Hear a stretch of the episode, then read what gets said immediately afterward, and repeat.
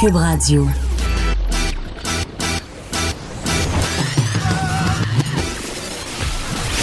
Pour elle, il n'y a jamais de mauvaise question. De 13 à 15. Les effronter. Avec Geneviève Peterson.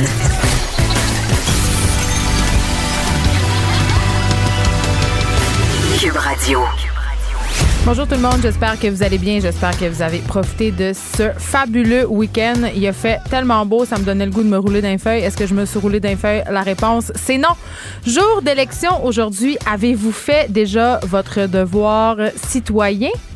Moi, oui, hein, tel qu'en témoigne mon compte Instagram, parce que, comme le dit un proverbe chinois, si c'est pas sur Instagram, c'est pas arrivé.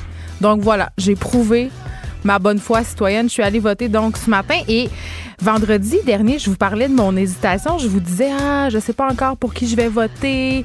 Euh, je suis un peu mêlée et je dois vous dire que jusqu'au, jusqu'au dernier moment, J'hésitais encore entre deux candidats. Et là, je suis allée voter avec mon chum ce matin. Et on s'est fait un petit caucus en dehors du bureau de vote. Parce que lui non plus, il était comme, il hésitait aussi entre deux, euh, deux partis, deux candidats. Donc, on a fait un petit caucus en dehors du bureau de vote, histoire de se faire une tête. Je vous dis pas pour qui on a voté. Et si on a voté pareil, c'est drôle, hein, dans le temps, euh, pendant les élections, euh, mes grands-parents, même mes parents disaient ça. euh, C'était comme des jokes à table. Va pas annuler mon vote! Ils disaient ça.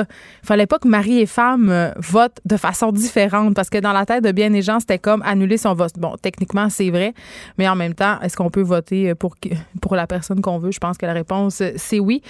Mais voilà, est-ce que j'ai annulé ou pas le vote de mon chum? Ou au contraire, puisqu'on est dans une société égalitaire, est-ce que mon chum a annulé mon vote? Hein? Bon. Euh, Il y avait pas grand monde dans le bureau ce matin. J'étais un peu découragée. Mais là, j'ai écouté ma rationalité. Je me suis dit, Geneviève, écoute, il est 9h30. C'est l'ouverture des bureaux. Les gens, ils travaillent, ils s'en vont au bureau. On suppose que la majorité d'entre vous, vous allez aller voter après le travail ou ce soir. Je rappelle d'ailleurs que les bureaux sont ouverts jusqu'à 21h. Donc, quand même, on n'a pas vraiment d'excuses pour pas aller voter. En plus, ce qui est cool, c'est est-ce que ce que vous pouvez faire? Ça, c'est capoter. Vous pouvez appeler une gardienne, OK? Puis faire une date électorale. Genre, avec votre chum ou votre blonde, là, ou même. En tout tout le monde que ça vous tente, LGBTQ, OK? Vous pouvez vous faire des dates. Vous allez, vous allez voter, vous réglez ça. Après ça, vous allez prendre un petit verre, manger au, au restaurant, histoire de débriefer votre vote et vous chicaner. On sait que quand même, la politique, c'est un sujet à ne pas aborder à, à table. Moi, c'est un de mes sujets préférés. Ils disent ne parlez pas de politique, de sexe et de religion. Mes trois sujets préférés à table. Et n'importe quand, par ailleurs. D'ailleurs, en fin de semaine, j'étais allée à un baptême. Oh là là, hein.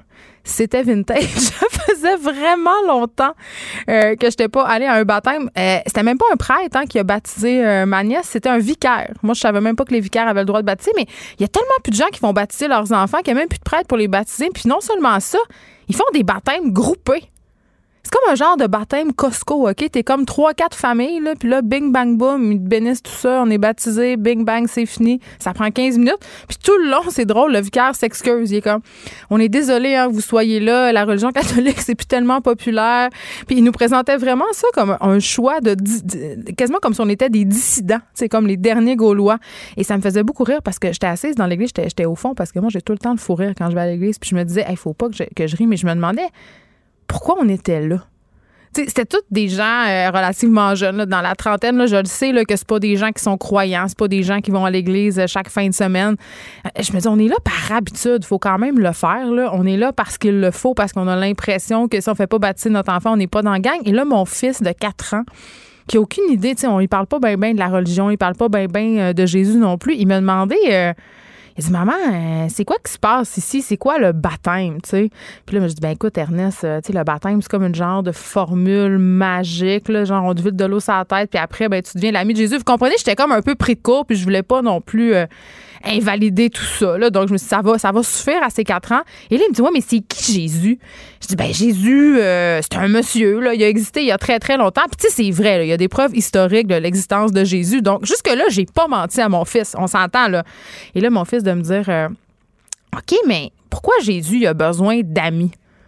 Et là, j'étais un peu fourrée. Là. On se rappelle que j'étais assis dans le banc de l'église puis que je chuchote tout ça. Là. Fait qu'il me dit pourquoi Jésus a besoin d'amis? Mais je dis, je sais pas, moi, il a besoin d'amis. A- Plus il y a d'amis, plus il est content. Puis là, il me dit, ben, pourquoi il est rejet? ça m'a tellement fait rire. Euh, le prosélytisme expliqué par un enfant de 4 ans. Donc, euh, ça me ça m'a vraiment fait rire. Puis en même temps, c'est drôle parce que les enfants, ils nous mettent souvent face à nos propres contradictions. Tu sais, j'en ai parlé beaucoup aussi avec mes enfants euh, du vote d'aujourd'hui. Ils me posaient des questions vraiment basiques, là. Tu sais, genre, mais maman, pourquoi je voterais pour Justin Trudeau? Je savais pas quoi y répondre. Je savais pas. Je savais juste pas. Donc, les enfants, euh, avec leur grande lucidité, je pense qu'on aurait euh, beaucoup de choses à leur apprendre. Là, aujourd'hui, quand même, euh, vous savez, la tradition veut qu'on vous qu'on n'essaie pas de vous influencer. On n'essaie pas, on se déchire pas la chemise sur rien. Aujourd'hui, on fait pas de débat. Quand même, on va avoir des sujets qui ont rapport avec les élections, évidemment. Il y a Pamela Dumont qui va être là aujourd'hui. Elle va nous parler de constitutionnalisme, évidemment les différences entre le Québec et le Canada ont vraiment beaucoup été mises de l'avant pendant la campagne. Elle va nous parler d'un projet de loi provinciale visant à la création de nouvelles constitutions québécoises. Mais avant, on va parler tout de suite avec euh, Brian Breguet, qui est fondateur du site de projection de données de sondage Too Close to Call. OK? On va effectuer avec lui un dernier tour d'horizon des intentions de vote au Québec. Hein, on sait, on aime ça les statistiques, on aime ça dire si la tendance se maintient. Alors, on va voir quelles sont les tendances avec M. Breguet. Il est au bout du fil. Bonjour, M. Breguet. Bonjour. Écoutez, euh, pouvez-vous nous brosser un portrait de la situation? Qu'est-ce que les chiffres nous montrent en ce moment? Les chiffres au Québec nous montrent un bloc québécois qui a progressé énormément durant la campagne, qui a progressé durant la dernière semaine. Les, sondages de la fin de semaine étaient très bons pour le bloc. Donc, il y a une chance que l'on voit une vague bloquiste assez similaire à la vague caquiste d'il y a un an. Puis, il y a eu aussi une vague orange du NPD. Qu'est-ce qui se passe pour le NPD en ce moment au Québec? Il y a pas vraiment au, Québec, je parlerai pas de vague orange. Il y, a, une montée du NPD un peu partout au pays depuis deux semaines. C'est plus marqué dans le reste du Canada qu'au Québec. Mais effectivement, le, NPD est passé en quelques semaines d'une situation où ils allaient probablement gagner peut-être zéro siège au Québec, où ce soir, ils devraient quand même être dans la course, je dirais, entre deux à quatre comtés, si on est généreux. Donc, c'est vraiment le Bloc québécois en ce moment qui, selon vous, va remporter la majorité des sièges, c'est ce que je comprends? Oui, une, majorité de sièges, je pense que c'est assez garanti, à moins que les sondages aient vraiment eu tort. L'avantage dans le vote francophone du Bloc québécois est quand même assez massif par rapport aux, libéraux. Hmm. Les libéraux vont conserver la majorité de l'île, l'ouest de l'île, l'Outaouais, bien sûr, mais dans le reste de la province, c'est vraiment une lutte avec le Bloc québécois et le Bloc québécois est probablement en tête. Ce qu'on a aussi observé au cours de la dernière semaine et des derniers jours, c'est quand même un effondrement du vote conservateur au Québec. Ben oui, à cause de l'avortement l'avortement, le fait que je pense le, le français d'Andrew Scheer n'est pas vraiment euh, suffisant. Hmm. Donc il y a plusieurs facteurs qui expliquent cela possiblement, mais vraiment la, tendance en fait campagne était très négative, ce qui fait en sorte que on pensait toujours que les comtés conservateurs, les, les 10, 12 comtés qu'ils avaient été assez sûrs. Hmm. C'est pas c'est pas forcément le cas ce soir et je pense en particulier qu'on va voir le bloc aller chercher plusieurs de ces sièges, que ce soit au, au lac Saint-Jean, que ce soit à l'est de la ville de Québec. Est-ce a des comtés où on va pouvoir, euh, selon vous, euh, voir euh, complètement des revirements de situation? Là? Par exemple, un comté qui était très libéral ou un comté qui était très conservateur ou bloc. Est-ce qu'il y a des changements à voir à l'horizon? Donc, comme je disais, du côté conservateur, lac Saint-Jean aurait dû aller au conservateur s'il si n'hésitait pas à faire en fait campagne. Donc, si le bloc prend le lac Saint-Jean, c'est quand même une bonne indication que les sondeurs avaient raison. Montmagny-Lisley, euh, c'est un comté qui pourrait passer au bloc avec une vague à l'est. Du côté libéraux, je dirais, regarder Louis Hébert à Québec, c'est un comté qui est, qui est censé ou qui était censé être pas mal sûr pour les libéraux. Et moi, personnellement, je pense que le bloc a une chance de, de le remporter. On voit même une grosse poussée du bloc québécois dans la ville ou dans la région de Québec. OK. Euh, là, parlons plus globalement en terminant. Évidemment, euh, ce qu'on veut savoir, euh, ce qu'on aime anticiper, c'est le résultat global. Là, ce que je comprends, c'est que c'est trop serré pour vraiment prévoir des résultats ce soir, là, M. Brigitte. Oh oui, non, c'est la, première fois que j'ai une élection où, en fait, campagne, je suis pas vraiment capable de déterminer ou de, de, prédire quel parti terminera premier, euh, à moins que les sondages aient tort, naturellement. Mais si les sondages ont raison, ça devrait être une course, une course très, très serrée entre conservateurs et libéraux à l'échelle du pays. Et gouvernement minoritaire presque assurément. Dans les deux cas? Très gros oui, oui, non, c'est ça. Le, le Bloc québécois qui gagne au Québec force presque assurément une, minorité. Euh, il y a une petite chance, si les libéraux devaient s'en sortir avec une majorité, malgré être en baisse au Québec, ça viendrait de l'Ontario, où ils pourraient faire quelques gains, mais là aussi, c'est quand même assez improbable. Donc, non, on va probablement se retrouver avec une minorité. Après, qui aura le plus de sièges? On le saura probablement pas avant tard durant la nuit. Il faudra les résultats de la Colombie-Britannique. Évidemment, on va continuer à suivre ça. Brian Brigitte, merci. Vous êtes fondateur du site de projection de données de sondage Too Close to Call. Et euh, on sait que le taux de participation, quand même, au vote par anticipation a été beaucoup plus fort que lors des précédentes élections. Je me demande si la tendance va se maintenir aujourd'hui, si on va voir le vote sortir beaucoup, parce qu'on sait qu'en 80, euh, pardon, en 95, j'étais encore dans le référendum. En 2015, pardon, on a eu 68 0,3 de taux de participation à la grandeur du Canada. C'est quand même pas mal. Mais je sais pas, mon petit doigt me dit que les Canadiens et les Canadiennes vont être nombreux à sortir euh, aujourd'hui pour aller voter, évidemment. Euh, OK. Ça, c'était les sujets électoraux. On aura Pamela tantôt. Mais avant, un petit tour de ce qu'on va se parler à l'émission aujourd'hui. On aura Samuel Larochelle, euh, qui est un auteur que vous connaissez bien, qui a signé dans Fugue et chronique dans Fugue à chaque mois un texte où il prétend il prétend qu'il existerait un fossé générationnel dans la communauté LGBTQ+.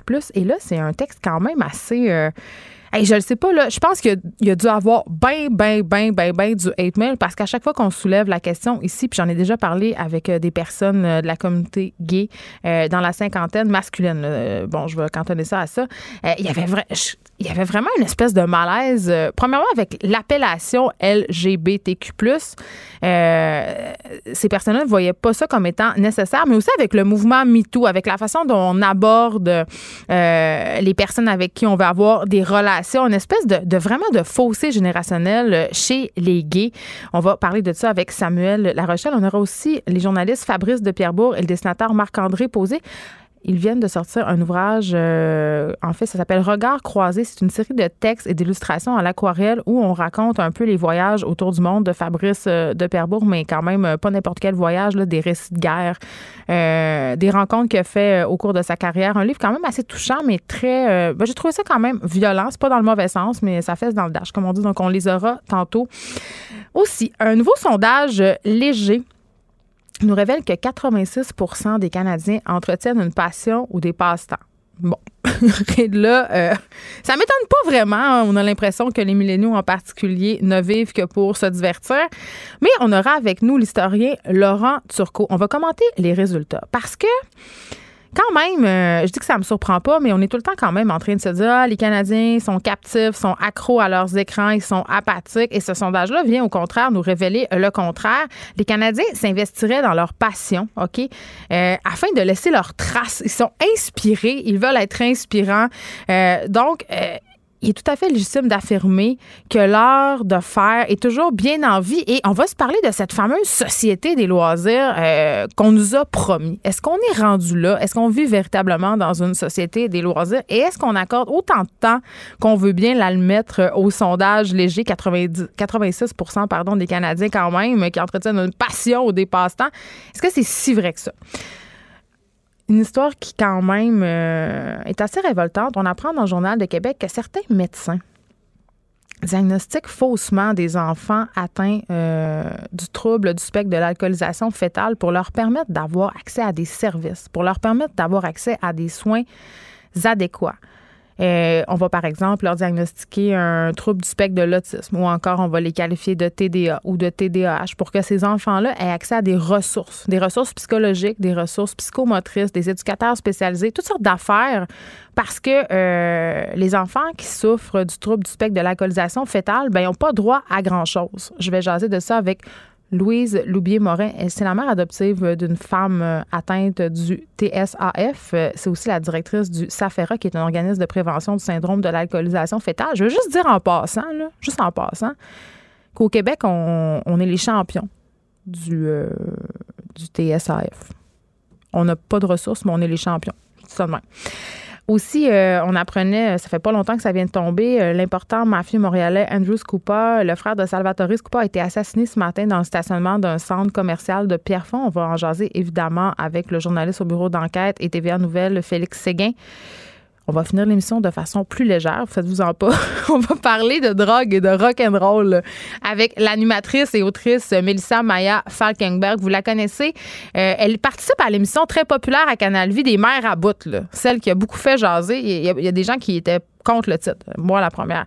Mais quand même, c'est une émission euh, pas pire intéressante. Elle a publié récemment, euh, Mélissa a publié plusieurs livres, mais elle a publié plus récemment un ouvrage qui est destiné aux enfants. Ça s'appelle Rock and Meow. C'est un livre qui raconte l'histoire des plus grandes rockstars aux enfants. Et les rockstars sont dépeintes comme des chatons. Euh, c'est super intéressant. Je lis presque tous les soirs à mon fils. Il aime beaucoup ce livre-là, euh, mais on se demande quand même comment on parle sexe, drogue et rock'n'roll avec les enfants. C'est légitime, mais ça fonctionne euh, dans son cas. Élise Jeté sera là aussi avec nous pour leur parler du festival du coup de cœur francophone. Geneviève Peterson, la seule effrontée qui sait se faire aimer. Jusqu'à 15, vous écoutez Les effrontés. Bon, chronique en isme avec Pamela Dumont. Et aujourd'hui, eh ben, écoute, c'est à propos quand même. On se parle Oui. de constitutionnalisme parce que, bon, on- il y a un projet de loi provincial qui vise à créer une nouvelle constitution québécoise, Ouais. chose. Ben, c'est pas la première fois que Non, ça on essaie de se faire. On essaie. On essaie, on essaie, on essaie. Puis c'est intéressant parce que c'est une espèce de tabou qu'il y a entre fédéral, provincial, dont on ne parle pas beaucoup. Et puis là, avec le nouveau gouvernement, mais peut-être qu'il va se passer euh, des, des affaires, c'est-à-dire peut-être que ça va revenir au, au- au goût du jour. Parce que oui, là, pendant cette campagne euh, électorale euh, fédérale, eh bien, Catherine Fournier, qui est une, une députée non partisane, rappelons-le, a Ouais. déposé le 9 Elle a octobre claqué la dernier. porte, là, quand même. Ouais. Moi, j'aime Elle a, claqué la porte. Elle a euh, claqué la porte, mais c'est-à-dire que le projet ne vient pas de elle. Euh, le 9 octobre dernier, elle a déposé la motion qui a été adoptée en Assemblée nationale de se pencher, de doter le Québec d'une constitution. Pourquoi? Ben, le Québec n'en a pas de constitution. Ça, c'est pas tout le monde qui le sait. Puis on a le droit de l'avoir. La, constitution canadienne fédérale nous permet d'en avoir une et la seule province au Canada qui en a une, c'est la Colombie-Britannique. Pourquoi? Pourquoi? Mais pourquoi on en a besoin d'une, ouais. Mais ce qui est intéressant, c'est ben, pourquoi on en a besoin d'une? Une constitution, là, c'est un texte de loi fondamental. Fait que c'est ce qui nous dit comment nous, on régit notre État, comment nous, on régit notre, euh, notre Québec, Comme notre une nation. constitution canadienne. Oui, mais on l'a jamais signé. Il y a plein de gens qui savent pas ça. Il y a eu Ah. plusieurs modifications, plusieurs constitutions euh, canadiennes. Il y en a eu six, si je me trompe pas. Et la sixième, les cinq premières, c'était régi par le Royaume-Uni. Et en 1982, on l'a rapatrié. Donc, c'est, on a tous soi-disant, entre guillemets, tous voté ça, mais le Québec, lui, n'a pas voté parce que ça a été amendé, ça a été modifié, et il y avait des choses avec lesquelles le, Québec n'était pas d'accord, mais ça l'a passé quand même. Donc, euh, Christian Lapointe, qui est un homme de théâtre euh, assez reconnu pour euh, ses pratiques pétées, un peu énergumènes, disons-le, est parti dans ce projet-là il y a un an. Et c'est lui qui est allé déposer à Catherine Fournier ce qu'il a accumulé comme comme proposition de constitution qui a été faite en assemblée citoyenne. Fait que c'est les citoyens qui ont rédigé ça. Fait que Et c'est vraiment, là moi, là je là. trouve ça extraordinaire. Hey, je le sais pas. Parce que moi, le citoyen, je le regarde aller sur Facebook, puis je sais pas si je fais tant confiance que ça pour rédiger des constitutions. Ben, en même temps, elle est retrouvable sur Internet. Hey, J'invite les gens. C'est un petit document de 14 pages. Si vous n'allez pas Hey, lire, c'est pas long, mais c'est super intéressant. Hey, c'est moins voir. long que le 7 jours gang. C'est moins On fait un que petit effort. jours. On fait un petit effort. Et c'est hyper intéressant de lire ça, le préambule, sais, qui dit tous les considérants attendant que, et tous les C'est chapitres. Christian Lapointe, c'est un gars de théâtre, là. C'est un gars de théâtre, mais lui, ce qu'il dit, euh, il s'est fait inviter, je pense, c'était à Médium Large euh, en mai dernier. Parce Hein? que Où ça? Médium Large, faut pas que je dise ça. Ça y est. Une- je fais de la, pu- de la fausse publicité, mais en fait, il a été invité à plusieurs endroits parce qu'il a présenté son projet au FTA. Ouais. Le FTA, le Festival, Festival Transamérique. Ouais, qui a beaucoup de nouvelles pratiques contemporaines. Et euh, ce qui expliquait pourquoi le théâtre, c'est que pour lui, le théâtre, c'est une façon, un média, euh, médium pour refuser le statu quo. Donc, évidemment, il parle d'engagement politique et il y avait l'intérêt avec ce projet de constitution de refaire du théâtre un agora populaire. De là, Ben, c'était ça au départ. Hein. C'était ça au départ. Dans la Grèce antique, on l'oublie. Bon, je vais pas faire le- mon- une historienne des pauvres de moi-même, mais quand même, euh, tu sais, les gens se réunissaient. Ouais. Il y avait. la place publique, C'était sur la place publique. Il y avait quand même, euh, il y avait une certaine volonté politique. C'était là qu'on réglait les problèmes de la cité pas mal par un phénomène euh, qui s'appelle la catharsis, mais quand même, euh, ça fonctionnait.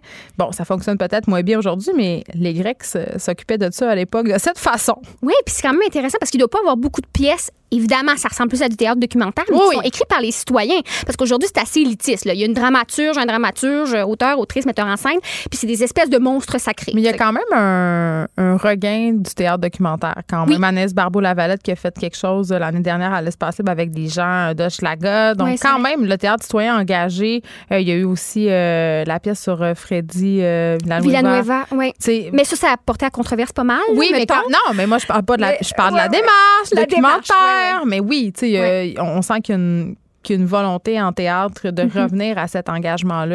Euh, Dans les années 70, c'était très populaire, le théâtre Oui. euh, documentaire et tout ça. Puis il y a quand même une sériosité. Tu, sais, tu disais, moi, je suis pas sûre que j'ai envie Ben, c'est juste que, madame, tout le monde écrive ça. Après ça, je sais pas à quel point, je sais pas qui a été le, la secrétaire et puis a, a vraiment tout as dit transféré. la secrétaire. Le la, j'ai dit le la. J'ai raté le la. Wow, wow, le la. je suis épicène. On dit adjointe administrative. Adjointe- Ah, c'est vrai, j'ai vu ton post avec ton fils, Ernest. Mon, ça, c'est mon fils faire des Facebook. Mais j'ai déjà été secrétaire, fait que adjointe Ah, droit, administrative. ok, Fait que ok. c'est ça, je comme j'ai le terme dans la tête, je pense qu'on n'avait pas changé encore. Mais euh, donc ils ont quand même fait ça avec une certaine sériosité, la sélection des citoyens. Ils ont engagé une firme dont je connais pas le nom là, Euh, et ça a été choisi au hasard, de façon volontaire, c'est-à-dire euh, exactement comme un, un jury, un juré. Et euh, les personnes ont été prises selon une proportion démographique et dans une parité. Là, après ça, j'imagine que proportion démographique avait certains critères comme euh, les Premières Nations et tout ça. Évidemment, ça, c'est, mentionné, c'est présent dans euh, le préambule de, de la Constitution. Fait que, bref, ce qui est vraiment intéressant avec ce projet-là, c'est que ça remet au jour le débat euh, d'avoir une constitution, une constitution pour brièvement qu'est-ce que ça qu'est-ce que ça dit, qu'est-ce que ça fait? Ben ça pose et ça répond aux questions de qui sommes-nous, ça c'est Christian Lapointe qui dit ça. Qui sommes-nous? Qu'est-ce qu'on veut puis comment on va le faire. Fait que c'est quand même euh, gros là, quand on me dit c'est pas juste une petite euh, lubie euh, identitaire. Non, ils, ils veulent aller, ils veulent aller quelque part. Ils veulent aller quelque part. Fait que là, ça fait un an que ces citoyens-là se sont rencontrés dans des théâtres, des théâtres passant de, de Gaspésie à, à l'Abitibi. Je pense qu'il y était environ neuf théâtres. Et là, ils sont allés déposer ça chez Catherine Fournier, qui, même si elle a claqué la porte, eh bien, ils l'ont choisi parce qu'elle n'était pas affiliée au moment présent, en mai dernier, à un parti. Ouais, mais Oui, son mais jupon dépasse, son jupon Son séparatiste et tout je suis tout à fait d'accord avec toi, mais ça a été quand même voté. C'est très rare là, qu'en assemblée... fais l'avocat du diable un peu. Ben oui, puis c'est parfait. Mais en deux heures de débat, de discussion, ça a été accepté. C'est quand même fou. Là, après ça, ça a été amendé, évidemment. C'est-à-dire que là, euh, la CAQ et PLQ ont voté oui euh, pour cette proposition-là. Euh, PQ puis le, le- le Québec solidaire s'est abstenu parce que les amendements les ont un peu agacés, admettons. Donc, ils ont enlevé de la motion de Catherine Fournier le, le- que ça se fasse dans la législature actuelle et la, la formalité de la chose. Fait que là, ça va être à cadrer, c'est-à-dire, bon, ça va-tu se faire en X temps? Parce qu'à un moment donné, sinon, ça va juste rester un projet assez. euh, Bon, puis si flou, on, si là. on s'en dote de cette fameuse euh, constitution, qu'est-ce que ça va donner? Imagine. Hey, imagine, tu sais, tous les films américains, là, où ça dit. J'espère ceci- avoir un gun.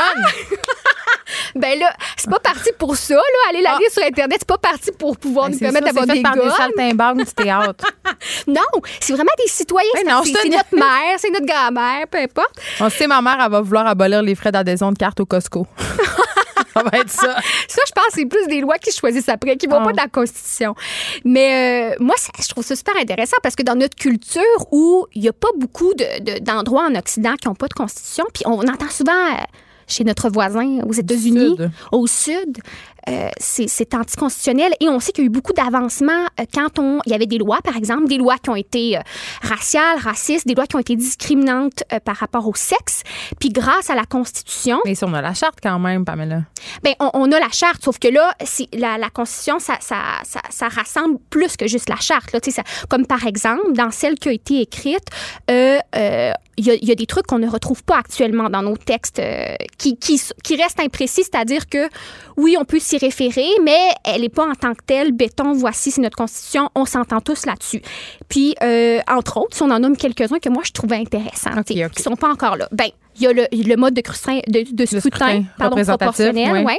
Donc, ça, on sait, ce serait, euh, ben, moi, je dis une avancée, mais ce serait un changement. On en a parlé beaucoup, là. On en a parlé que beaucoup. C'est une position qui est populaire de penser qu'on devrait avoir un mode de scrutin Oui, puis avec toutes ces. ces, euh, si on s'entend, puis que c'est citoyen, puis que c'est adopté, admettons, et que c'est formel, ben, me semble que c'est comme un grand pas. Au lieu de tout négocier ça individuellement, évidemment, ça va être discuté. C'est qu'on règle toutes les affaires d'une shot. Mon Dieu, me semble ce serait extraordinaire. Euh, D'accorder une personnalité juridique au fleuve Saint-Laurent? Donc, d'accorder des. Pourquoi? Ben, c'est super intéressant de dire. Ça se fait à, à plein d'endroits, la personnalité juridique a des à autre chose que des humains. Elle est découragée, Peterson. Ben non, mais c'est trouve qu'il y a des problèmes vraiment plus urgents que doter le fleuve Saint-Laurent d'une persona. Excuse-moi, Ben, là. Ben, au contraire, parce que pour protéger justement nos ressources, que ce soit le fleuve ou autre chose, ça encadrerait déjà euh, une On certaine a forme juste à se doter de d'exploitation. politique environnementale claire. là. On peut tout régler ça euh, sans constitution. Ça coûte cher, ça, une constitution, Non, non, non, premièrement. non, non, non. Mais taxes. Et il y avait, c'est très d'actualité, défense des communautés hors Québec. Tu sais, si c'est Ouais. pas mentionné, ça c'est Les, fran- les francophones. Ben oui, les francophones hors Québec. Donc, ça nous responsabilise à quelque part. Ah, ça, peut-être tu vas l'aimer. Abolition du lieutenant-gouverneur. Ouais, OK. Tu sais, c'est encore, c'est encore Ouais, là ouais. le choix des ministres par l'Assemblée, donc pas juste par le lieutenant-gouverneur puis le premier ministre. Euh, la suppression de toute référence à la monarchie britannique dans les lois du Québec. C'est, tu sais, ça nous, nous aujourd'hui, on fait comme Ben, c'est un peu poussiéreux, là. C'est un peu poussiéreux, mais c'est pas encore fait. Oui, il faut encore jurer allégeance à la reine, puis tout, puis tout, là. Sais, c'est c'est quand ça. même... euh. C'est à ce bout-là, j'étais avec vous autres. Oui, oui. Puis d'ailleurs, si si tu veux t'intéresser plus à ça, Geneviève, Ouais. en novembre prochain, euh, la pièce de Christian Lapointe, donc là, c'est du théâtre, mais ça reste que c'est du théâtre documentaire, comme on vient de le dire, va être joué au CTDA, au Centre du théâtre d'aujourd'hui, sur Saint-Denis, du 12 au 30 novembre. Je pense que ça va être super intéressant. Quoique, moi, j'ai comme émis un petit... Je l'ai pas vu au FTA parce que ça avait joué juste euh, quelques soirs, admettons. Mais euh, il est tout seul en scène. Fait que ça, je suis comme, oh, quand même, hein, tu prends le, le- le texte porté par 42 personnes, puis là, tu es tout seul en scène. Fait que Il est mieux d'être bon. il est- Puis il est spécial quand même, Christian. Je l'adore. Je Chasse attention, ça a été mon, mon professeur. Mais c'est quand même. euh, Il cogne des fois dans les vides de cube euh, en avant. Arrête, il passe. je te crois il est pas. passé la semaine passée. C'est vraiment un drôle d'adon. euh. c'est parce qu'il veut que tu l'interviewes. Je le sais. Ben, S'il cogne. il, il me montrait comme des feuilles. C'était marqué Constitution. Je pense qu'on est fatigués toutes les deux, c'est drôle. ben non. Je pense que c'est juste toi qui ris en ce moment, Pamela. Je vais te laisser avec ça. Mais je pense que je- j'ai j'ai peur que Christian. Non, euh, Christian Lapointe, c'est un grand homme de théâtre. Euh, en grand- n'en point douter que ce sera une pièce documentaire intéressante. Je pense qu'on Ouais. peut encore euh, se. ben, on peut- Est-ce que les billets sont déjà en vente, premièrement? C'est sûr, ben c'est le mois prochain. Donc, profitons-en pour en acheter parce Oui. que je, je suis poche, là. Moi, je, je, je suis pas constitutionnaliste, mais euh, j'ai envie de dire encourageons le théâtre d'ici quand même. Puis allons voir la pièce, voir si on change d'idée, mettons. Ouais, OK. Encourageons le théâtre, la culture, puis voyons si ça nous tente d'une constitution. Moi, je vais créer chaud en arrière. La fait pas longtemps. Pamela Dumont, merci. On te retrouve lundi prochain. Merci. Geneviève Peterson, la seule effrontée qui sait se faire aimer. Jusqu'à 15, vous écoutez Les effrontés. Laurent Turcot, auteur, professeur à l'UQTR et titulaire de la chaire de recherche sur l'histoire des loisirs et du divertissement, est au bout du fil. Coudon, c'est long, c'est dur à dire sans respirer, Laurent Turcot. hey, écoute. Ça peut se couper, ce titre-là. Non, non, mais moi, j'aime ça le dire au complet. Tu l'as gagné à la soirée de ton front, je le dis. Oui. Euh, écoute, avant qu'on se parle de cette fameuse étude euh, sur les loisirs et l'oubli euh, des Québécois, euh, Ouais. serais-tu pour ça, toi, une constitution québécoise? Tu nous as-tu entendu avec Pamela Dumont? Ah mon Dieu, je vous ai entendu, mais moi j'avoue que je ne me mouille pas du point de vue constitutionnel. C'est tellement Bon. un débat où est-ce qu'on met le doigt puis tout passe. Mais c'est intéressant quand même, la personnage juridique du fleuve. Moi, j'étais pas con. Ça permettait bon. d'incarner quelque chose, justement, qui rendait les contribuables redevables et les entreprises et les OSBNL. Non, c'est pas inintéressant, ça. Bon, ben donnons-lui une personnalité puis un nom, tant qu'à être, un nom. On va l'appeler Jerry. Hein? OK. Ben, je pense euh, que c'est déjà un nom. Je pense qu'il s'appelle Saint-Laurent. ah, le fleuve Saint-Laurent. Mais un prénom, un prénom, on me semble qu'on serait plus attaché, comme un chat. Ouais. Ok. Comme Serge, par exemple. Ben Serge, on dirait que je suis pas sûre. J'aimais mieux mon Jerry. OK, euh, parlons de ce sondage léger Oui. qui a été commandé euh, par Vanout, mais ça, je veux pas trop le dire fort. 90 euh, 80, ouais, j'arrive à arrêter de dire 90 86% des Canadiens, pardon, entretiennent une passion ou des passe-temps selon ce sondage-là. Et là, euh, ben, j'aurais tendance à dire que je suis pas très étonnée parce que, en tout cas, si on pense aux millénarios en tant que tels, ils ont la réputation de juste penser à leurs loisirs. Oui, mais en même temps, c'est ce qui est assez intéressant, c'est que souvent on a confondu les loisirs et l'efficacité. Ce que j'entends par là, c'est Ah. que, tu sais, aujourd'hui, on a l'impression que tout ce qu'on fait doit être rendu efficace. Quand on fait des publications sur Instagram, quand on va en voyage, on veut absolument montrer qu'on réussit ses vacances. Mm. Donc, on est comme asservi à cette idée de grande représentation de soi-même. Puis on se dit que finalement, les écrans ont tellement capté le temps de loisir qu'on a libéré à travers l'histoire que dorénavant, on n'a plus de passion puis une espèce de savoir-faire. C'est intéressant quand même ce que Vanout a fait parce qu'ils se sont dit, c'est que nous autres, on avait un maître torréfacteur, là, Louis Albert Louis Vanout, qui faisait ça puis qui a développé tout un art. Donc, est-ce que ça se peut encore aujourd'hui en 2019 que les Canadiens aient cette passion de, savoir-faire, de l'art? Puis quand on rentre dans cette idée-là en disant bon ben oui, les gens aiment ça, ben pas moi j'étais impressionné de voir à quel point justement, les Canadiens disaient avoir une passion ou un passe-temps. Attends, mais disons, euh, disons, les Canadiens entretiennent des passions dans plusieurs domaines. Bon, sport et loisirs euh, à 38% artisanat et loisirs, mais art culinaire, art de la communication, art visuel, euh, technologie et innovation sont les secteurs d'activité où on est les plus passionnés, si on veut, quand même. sport et loisirs, c'est pas tellement surprenant, mais quand même, art visuel, moi, ça m'a surprise. Oui, moi aussi, ça m'a surpris, mais ça montre quelque chose quand même qui est assez intéressant dans notre société. C'est qu'on est dans une société de l'instantanéité mm. qui laisse peu de traces. Et tout ce qu'on fait, des fois, à part les, euh, les publications Facebook, on dit, oh, regardez ce que vous avez fait il y a un an. C'est comme si là, ça s'inscrivait, puis on n'avait pas de traces. On est dans un monde où on dématérialise beaucoup le sensible, le marquant, l'objet. Puis là, avec le sondage qu'ils ont fait, c'est comme si qu'on voyait, c'est qu'au contraire, les Canadiens aiment laisser une trace, aiment travailler un objet. Puis là, on disait sport et loisirs. C'est parce que les gens qui font des sports et loisirs, souvent, sont obsédés de statistiques et prennent justement leur ligue. Où est-ce qu'ils sont rendus? On avait la communication. On a aussi, justement, les gens... Bon, l'art culinaire, ça, je, pense que tu vas être d'accord avec moi. Tout le monde est d'accord. Non, on, vit dans une société... non, non. non. Oh oui, c'est ça. on n'a plus le droit de faire des dinner craft parce que sinon, c'est considéré comme ah, un Il faut les customiser. Il faut les customiser. oui, voilà, exactement.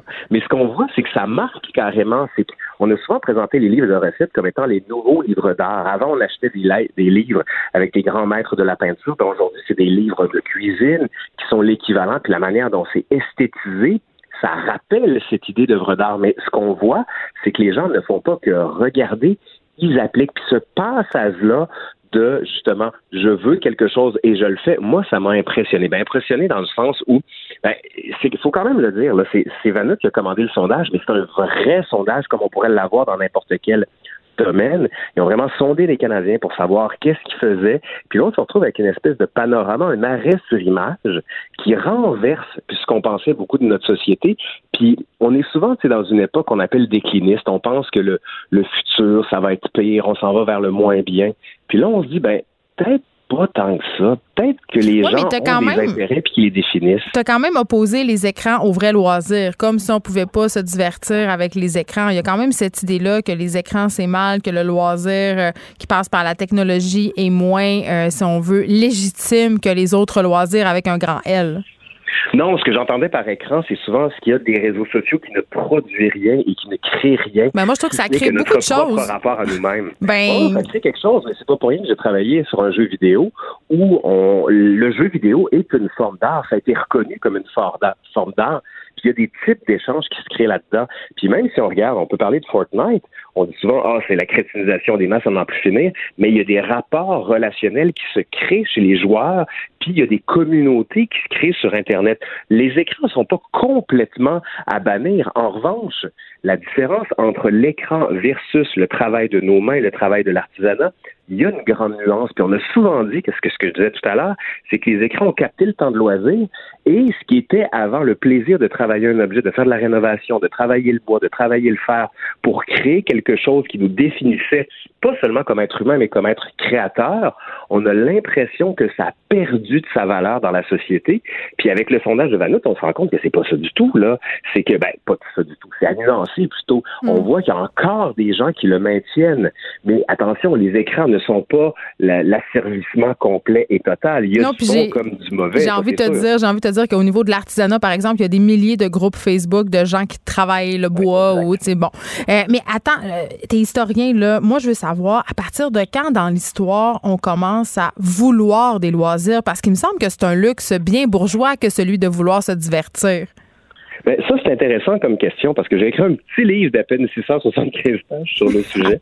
On a souvent pensé que ça venait du 19e siècle quand, avec la société industrielle, on a sectionné le temps de travail du temps de loisir et qu'on a créé, par exemple, la fin de semaine, les, les soirées qui sont dévolues au théâtre, euh, au sport en tout genre. Et pourtant, quand on recule dans l'histoire, on se rend compte que loisir et travail étaient liés les uns aux autres. Puis souvent, c'est que le loisir se créait dans les interstices du temps de travail qui étaient libérés, comme par exemple quand on faisait la moisson en Nouvelle-France.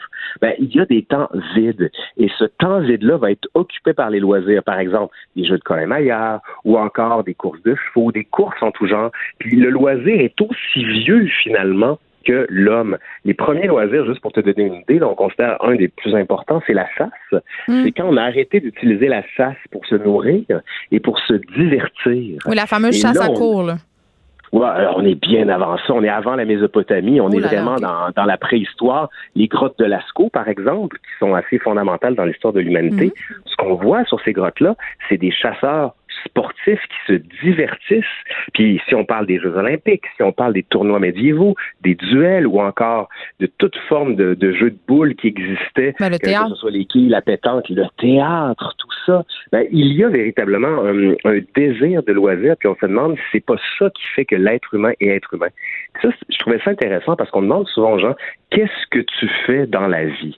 Et la plupart des gens ils vont dire Ah ben moi, je suis travailleur de la construction, moi je suis prof à l'université. C'est comme si notre identité fondamentale venait du travail. Alors que là, ce qu'on voit avec ce sondage-là, c'est que oui, c'est une forme d'identité fondamentale, le travail, mais il y a d'autres éléments, une espèce de couche qui est sous-jacente à cette espèce de vernis qu'on donne à tout le monde qui travaille, ou est-ce que, ben moi, oui, je travaille dans un bureau, mais ce qui me fait triper, c'est travailler le bois chez nous dans la fin de semaine. Donc, on voit la complexité de l'arme humaine, la complexité des Canadiens, puis à quel point le loisir n'est pas quelque chose de futile qu'il faut simplement balayer du revers de la main. Laurent Turcot, dans, la, dans les années 70, on nous a promis la fameuse Société des loisirs. Oui. OK, et c'est venu avec un concept aussi qui s'appelle Liberté 55. Tout ça, tout ça. on est où? Est-ce qu'on est dans cette fameuse ah. Société des loisirs qu'on nous a tant promise?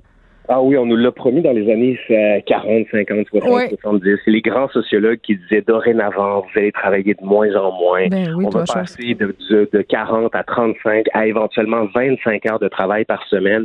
Et on a fondé cette espèce de, de nouvel humanisme qui disait que dorénavant, c'est les liens qu'on entretient aux autres et les loisirs qui vont nous définir.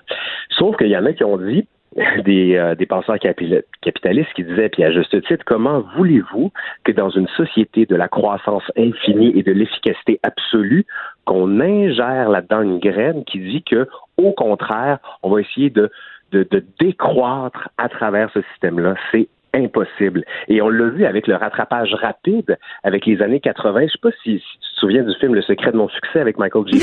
Comment l'oublier? Ben, quel, quel est le travail de Michael J. Fox là-dedans? On n'en a aucune idée. On sait qu'il commence par de, travailler dans le courrier, puis il monte les échelons, mais on est dans une espèce de société sans nom, qui produit rien, qui fait de l'argent, puis le but, ce qu'on voit dans cette image-là, hmm. c'est que la définition même de la réussite, c'est quelqu'un qui monte les échelons, qui fait de l'argent et qui se réalise comme ça. Ben, on se définit comme ça. C'est la même chose. Donc, dans les années 80, on a comme laissé tomber ce mythe de la société des loisirs pour dire, là, dorénavant, c'est la société du travail et c'est elle qui nous définit. Mais là, avec ce sondage-là, est-ce qu'on assiste à un renversement? Parce qu'on en parle, je le disais en début d'entrevue, les millénarios accordent, oui, de l'importance au travail, mais se valorisent beaucoup par ce qu'ils font en dehors du travail. Et souvent, on le voit beaucoup, euh, travaillent pour voyager, n'ont pas des statuts non plus euh, qui sont permanents dans leur travail. Donc, tout ça, euh, indubitablement, modifie notre rapport au loisir. Oui, c'est très intéressant ça comme question. Puis en plus, on pourrait rajouter une autre donnée qui éventuellement va venir brouiller les cartes. C'est l'intelligence artificielle mm. qui va bientôt rentrer sur le marché du travail de manière massive et qui va forcer des milliers de gens, que dis-je, des millions, à être débauchés parce qu'ils ne seront plus utiles.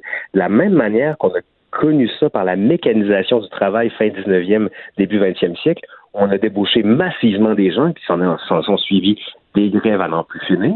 Et peut-être que ce que propose Emilienne Nario sans s'en rendre compte, c'est qu'en en réduisant le temps de travail, il va y avoir plus de travail pour tout le monde et on va se définir autrement. Bon, peut-être que je leur prête des attentions, sans doute que je leur prête des attentions qu'ils n'ont pas, mais en tous les cas, c'est que ça pose une question fondamentale. C'est que là, il va y avoir une perte de travail massive. Comment on va régler ça?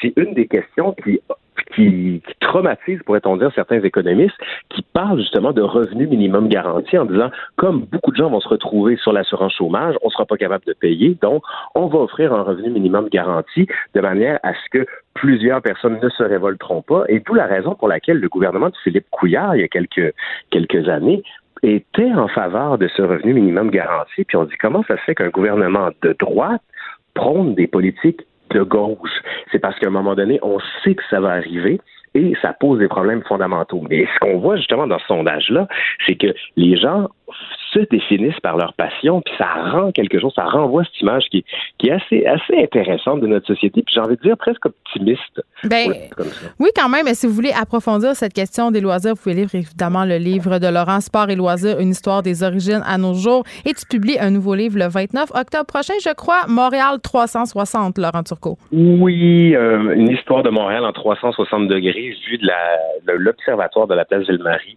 où on voit des images d'archives et des images du Montréal d'aujourd'hui en petite capsule digeste et agréable. Moi, je l'espère. Tu auras sûrement l'occasion de venir nous en reparler. C'était Laurent Turcot, historien. On lui parlait puisque 86% des Canadiens entretiennent une passion ou des passe-temps selon un récent sondage léger. Merci, Laurent.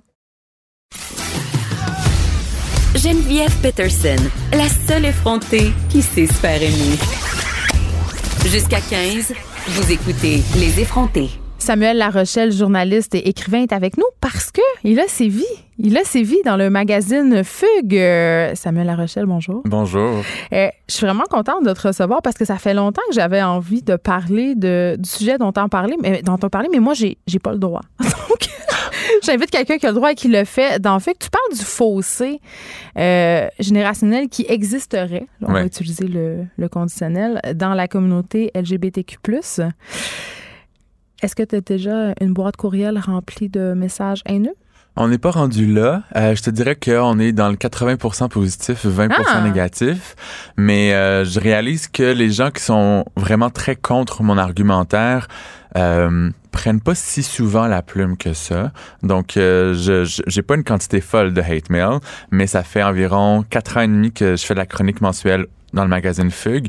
Et ça fait quatre ans et demi que j'ai ce sujet-là en tête et que j'évite de l'aborder parce que ça me fait peur, les réactions que ça va susciter. Ben, je comprends. Bon, parlons-en euh, du contenu de ce billet-là. Tu parles euh, notamment de tes malaises par rapport à certains euh, individus de la communauté gay, mettons, masculine, disons ça comme ça.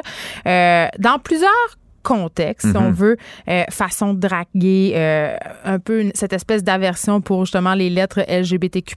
J'en ai reçu plusieurs ici qui étaient fort malaisés par ailleurs, qui me disaient que c'était pas pertinent. Euh, le post-MeToo aussi, donc plusieurs, plusieurs affaires. Ben, c'est ça. Puis il y, a, aussi, euh, je m'étais inspiré d'un truc qu'on a vu cet été, Tales of a City dans, sur Netflix, donc nouvelle saison.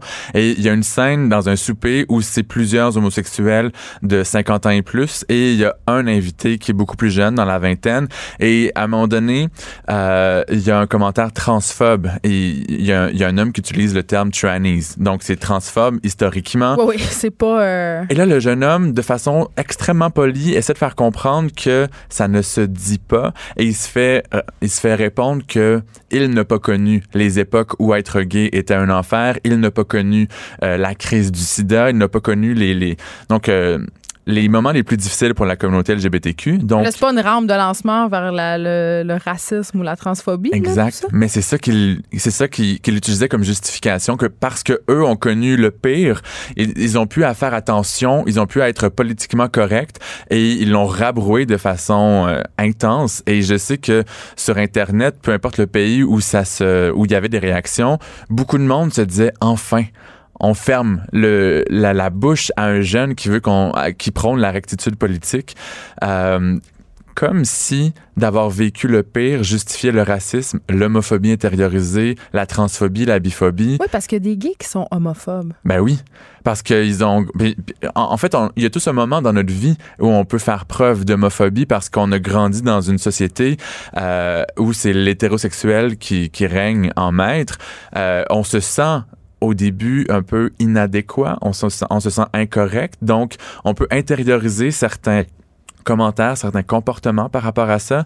C'est, faut, ça prend du temps pour prendre conscience de nos propres erreurs, de nos propres euh, Mais moi, des fois, euh, puis je regardais ça de mon point de vue très hétérocentré, là, je m'en cache pas, mais je me disais, hey, c'est foqué quand même. Euh, j'ai l'impression qu'il y a beaucoup de couples gays autour de moi qui essayent absolument et vraiment le sans équivoque de reproduire le modèle de la famille nucléaire avec toutes les, les les points aveugles, tous les trucs que nous, peut-être, on essaye de se sortir d'eux, qu'on essaie de s'affranchir. Eux, on dirait qu'ils foncent là-dedans tête première en disant voici la normalité. Puis je suis comme man, on essaie de s'en sortir. Pourquoi vous vous garochez-vous là-dedans comme à, front baissé? Ben, il y a deux choses. D'une part, moi, je me dis quelqu'un qui veut le mariage, quelqu'un qui veut la famille, le couple monogame. Mais ça, ça se peut. Tout ça, ça n'appartient pas aux hétérosexuels. Donc, tout le monde peut vouloir ça si ça lui tente.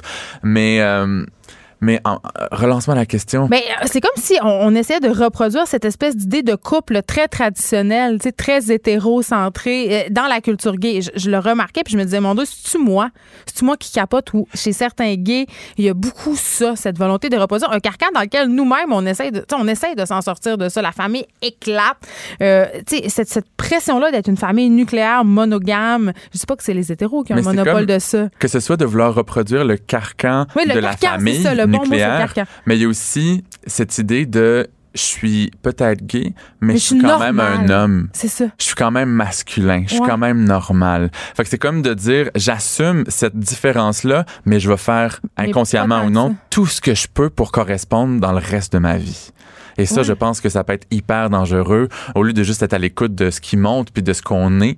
Euh, ça se peut vouloir une famille puis ça se peut vouloir se marier. C'est tellement pas ça que je dis. Absolument. Mais je pense que derrière ça, parfois, se cache justement cette espèce de de non-acceptance de, Il faut se questionner sur les motivations derrière ça, de vouloir ressembler à tout le monde. Mais revenons sur le, le fossé générationnel. Euh, Dirais-tu que certains gays de 50 ans qui n'ont pas eu comme le mémo, puis là je dis 50 ans, mais ça peut être 45, ça peut être 60. Ben, j'insiste le sur mémo post-MeToo. Certains gays. Oui, certains.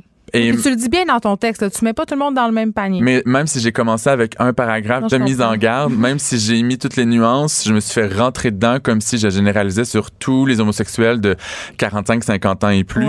Donc, euh, mais c'est pas seulement dans, dans ces générations-là qu'on a l'impression que le mémo ne s'est pas rendu. C'est un peu cette idée que les hommes la fausse croyance que les hommes pensent juste au sexe.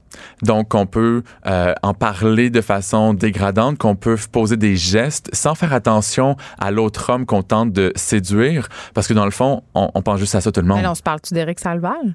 De la façon dont ça a été reçu dans l'espace public, euh, toutes ces histoires d'attouchement, euh, les trucs dont il est accusé. En tout cas, moi, j'ai bien l'impression qu'on a mis bien des choses sur le dos de la culture gay, mhm. entre gros guillemets. Là, soit la culture gay, soit la culture homme. Je, je, n'y crois pas qu'on accepte tous en tant qu'homme ou en tant qu'homosexuel de se, de, faire, de se faire commenter quand on marche sur la rue comme si on était une foutue pièce de viande. Euh, ce matin, je lisais euh, un barman qui réagissait à mon article en me disant Je vis ça si souvent, merci d'avoir mis en mots ce qui est inacceptable. Des gens te répondraient Oui, mais les saunas. Les saunas quoi? oui, mais là, dans les saunas, qu'est-ce qui se passe? donc, tout le monde se touche, donc c'est ça. les gens, c'est ça qui parlent, son Samuel. Oui, puis même dans un foutu sauna, et je dois dire, là, je vais répondre alors que je suis jamais allé de ma vie. Donc, je connais pas par expérience, mais même dans une situation où quelqu'un veut, euh, veut aller chercher de la sexualité, le consentement doit toujours s'appliquer. Tu sais, même si tu vas là, tu peux vouloir que regarder, tu peux ne pas vouloir être touché sans, sans ta volonté, tu peux ne pas vouloir être euh, décrit comme euh, un, objet. C'est trop facile, ces réflexions-là. Mais, puis, mais c'est ça. Puis toi, ce que tu dénonces, ce sont certains gays de, Oui. de certaines générations qui semblent être restés pognés, si on veut, dans, dans des façons de faire qui datent du passé. Mais Dans la En même cause temps, inacceptable. ils ont dans les mêmes la... préjugés que, les, que beaucoup de boomers, au fond. là. C'est la même affaire. Ben, Là, puis là, je dis certains boomers. Mais je pense qu'il y a un fossé entre les générations, euh, En- en peu importe l'orientation sexuelle, ça. qui est de plus en plus grand. Puis en- la, la société se transforme à une vitesse tellement grande sur plusieurs plans que il y en a plusieurs qui peuvent se sentir largués, qui aimeraient ça euh, rester dans une situation de vie qu'ils connaissent, qu'ils maîtrisent, où ils se sentent confortables. Et nous, on est en train de les shaker dans la façon de gérer l'alimentation, la façon de nommer les gens, la façon de parler d'orientation sexuelle, d'identité de genre, la technologie, le rapport à l'environnement. Il y a tellement de trucs majeurs qui sont en train de bouger vite que euh, ceux qui ont la capacité d'adaptation un petit peu endormie veulent rester avec leurs acquis. Parlons euh, de ces fameuses lettres et maintenant euh, ajouter un plus, LGBTQ. Mhm. Pourquoi ça dérange autant? Selon toi, parce que ça reste tout, tout bien personnel, tout ça, c'est une chronique. Là, mais Ouais. Pourquoi ça? Parce que les gens, ils sont très, très réactifs. J'ai l'impression qu'ils ils ont le sentiment que c'est des mots pour rien. Qu'on qu'on cherche des broutilles, des problèmes où il n'y en a pas. Ils n'ont Mhm. pas cette conscience que quelqu'un qui ne s'identifie pas en tant qu'homosexuel, lesbienne, bisexuel, euh, on a besoin de se nommer en tant qu'être humain, de- de- de- d'appartenir à sans que ce soit un carcan, mais un petit groupe, parce que l'identification, c'est un phénomène social qui est Tu veux hyper pas grand. t'identifier, mais tu veux t'identifier avec une lettre. C'est quand même un peu paradoxal. C'est- euh, Il y a tellement de contradictions dans, dans la communauté. correct. Ouais, mais il faut justement laisser toutes ces nuances-là exister Mm. et ça n'enlève rien que ce soit un homme de 25 ans ou de 60 qui est mal à l'aise avec l'acronyme. mal à l'aise avec le- cet acronyme-là? Bien sûr, parce que dès que t'es pas euh, concerné par la situation, tu t'en- il y en a plusieurs qui s'en foutent un peu. Et là, on vient changer la façon de nommer leur communauté. Il y en a qui aimeraient qu'on parle juste de de diversité sexuelle, qu'on utilise cette expression valise pour parler de, de tout le monde. Mais encore une fois, c'est de nier plusieurs réalités, d'oublier les nuances qui font du bien à beaucoup de gens et qui n'enlèvent rien à tous les autres. Donc, euh, des fois, faut, faut juste sortir de sa propre vie. Mais j'aime ça que tu dis euh, qu'est-ce que ça t'enlève, Mhm, parce que ça t'enlève rien. absolument. OK, parlons d'Éric Duhem. Ah, je savais pas que tu m'amenais sur ce terrain euh, Ah, il y aujourd'hui. a plein de surprises aux effrontés. Euh, Quelqu'un qui est comme Éric Duhem, qui se revendique haut et fort comme étant gay, qui écrit un livre qui s'appelle Le Dernier Gay, Ouais. en disant euh, que les enjeux homosexuels, tout ça, c'est réglé. Que toutes les batailles sont gagnées, Oui, qu'on n'a plus besoin de faire de coming out. Il est une honte à la communauté, puis il, il ne fait que du tort en disant des choses comme ça. C'est c'est affreux. Ma première réaction à, à froid, c'est ça. Parce que euh, même s'il y a eu beaucoup d'acquis, même si quand même euh, maintenant, euh, même au niveau de la loi, il y a des, il y a des batailles qui ont été gagnées, là, notamment au niveau du mariage de la famille, est-ce qu'encore aujourd'hui, on est victime de discrimination? Toi, tu viens des régions, Samuel Larochelle. La discrimination existe encore au quotidien dans plein d'écoles, dans plein de villes, Ouais. qu'elles soient grandes ou petites. Euh, mais les fameux, les fameuses batailles qui ont été gagnées, qui nous ont permis d'avoir des droits, ces droits-là sont extrêmement fragiles. Et les comparaisons sont quand même assez euh, importantes et pertinentes avec les droits de la femme. Si l'avortement est remis en question dans des États américains, dans plein de pays du monde, euh, le droit euh, pour les personnes de même sexe de se marier peut être remis en question. Euh, puis il y a encore des batailles qui ne sont pas remportées Par exemple. Euh, par rapport à, à la communauté trans. Ouais. Le fait de pouvoir changer son, son prénom en fonction de la façon dont, dont on s'identifie sur les documents officiels, c'est pas encore tous les membres de la communauté trans qui peuvent euh, changer ce nom-là. Et ça, ça fait qu'au quotidien, ils sont victimes de transphobie de mégenrisme. Et là, je parle d'une situation que je ne connais pas euh, à- avec acuité. Là. Je Non, ne non. suis pas trans, mais présentement, on est, on est beaucoup dans les batailles par rapport à la communauté trans, mais même toutes celles qui ont été gagnées pourraient disparaître euh, en un claquement de doigts avec un gouvernement, par exemple, conservateur qui ouvre la porte à un retour en arrière. Que ça fait pas longtemps, là, historiquement, dans les années 70, euh, la police de Montréal rentrait dans les saunas avec des mitraillettes. Là. Dans les années 90, il y avait des descentes dans les bars gays de Montréal. veut dire, là. Puis le, le- le fameux mariage gay est, Le fameux mariage gay. est légal depuis, deux- depuis 15 ans seulement. Ouais. C'est un- tout jeune C'est comme un loi. clignement d'yeux Ouais. dans l'histoire de l'humanité. Puis tout ça peut disparaître. Puis ailleurs dans le monde, euh, ils sont encore tellement loin d'avoir tous les droits que de dire que Éric Duhem d'affirmer que euh, les batailles sont gagnées, qu'on devrait arrêter d'en parler que le coming out ne sert à rien parce Mais que c'est un un- discours quand même qui est tenu euh, par plusieurs hommes gays euh, dans la cinquantaine, soixantaine qui ont l'impression que toutes les batailles ont été remportées. Là, j'ai nommé Éric Duhem, mais c'est quelque chose qu'on entend beaucoup. Là. Mais cet aspect-là, je pense qu'il est un, un tout petit peu moins générationnel. Hmm. Il y a des gays de toutes les générations qui pensent que les batailles ont toutes été gagnées. Et d'ailleurs, l'une des critiques qu'on peut faire envers ma génération et les plus jeunes, c'est qu'on est donc ben pas au courant. On sait pas les horreurs qu'ils ont vécues, on sait pas les batailles qu'ils ont gagnées, puis ce qu'ils ont dû faire pour qu'on profite de toutes ces libertés-là. Un certain analphabétisme historique. Donc. Complètement. Tu as déjà écrit d'ailleurs une chronique où tu remerciais euh, les, j'allais dire les anciens gays. Ceux-là d'avant, là. Les homosexuels qui m'ont précédé. C'est ça, ceux-là d'avoir Ouais. mené toutes ces batailles. Puis parce que c'est nécessaire de leur exprimer notre reconnaissance, mais si on parle par exemple d'un événement historique comme Stonewall en 1969, on a Ben fêté oui. le 50e anniversaire cette année. Cette année, ouais. C'est le début d'une organisation du mouvement LGBTQ+.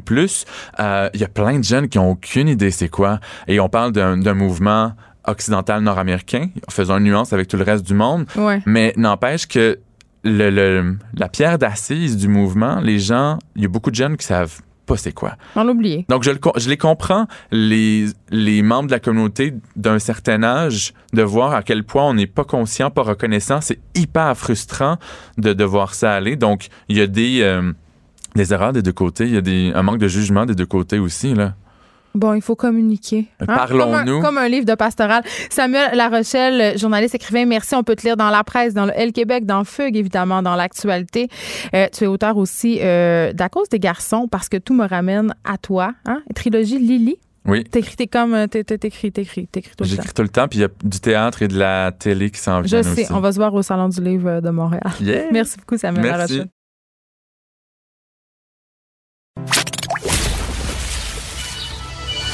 Les effrontés. Deux heures où on relâche nos bonnes manières.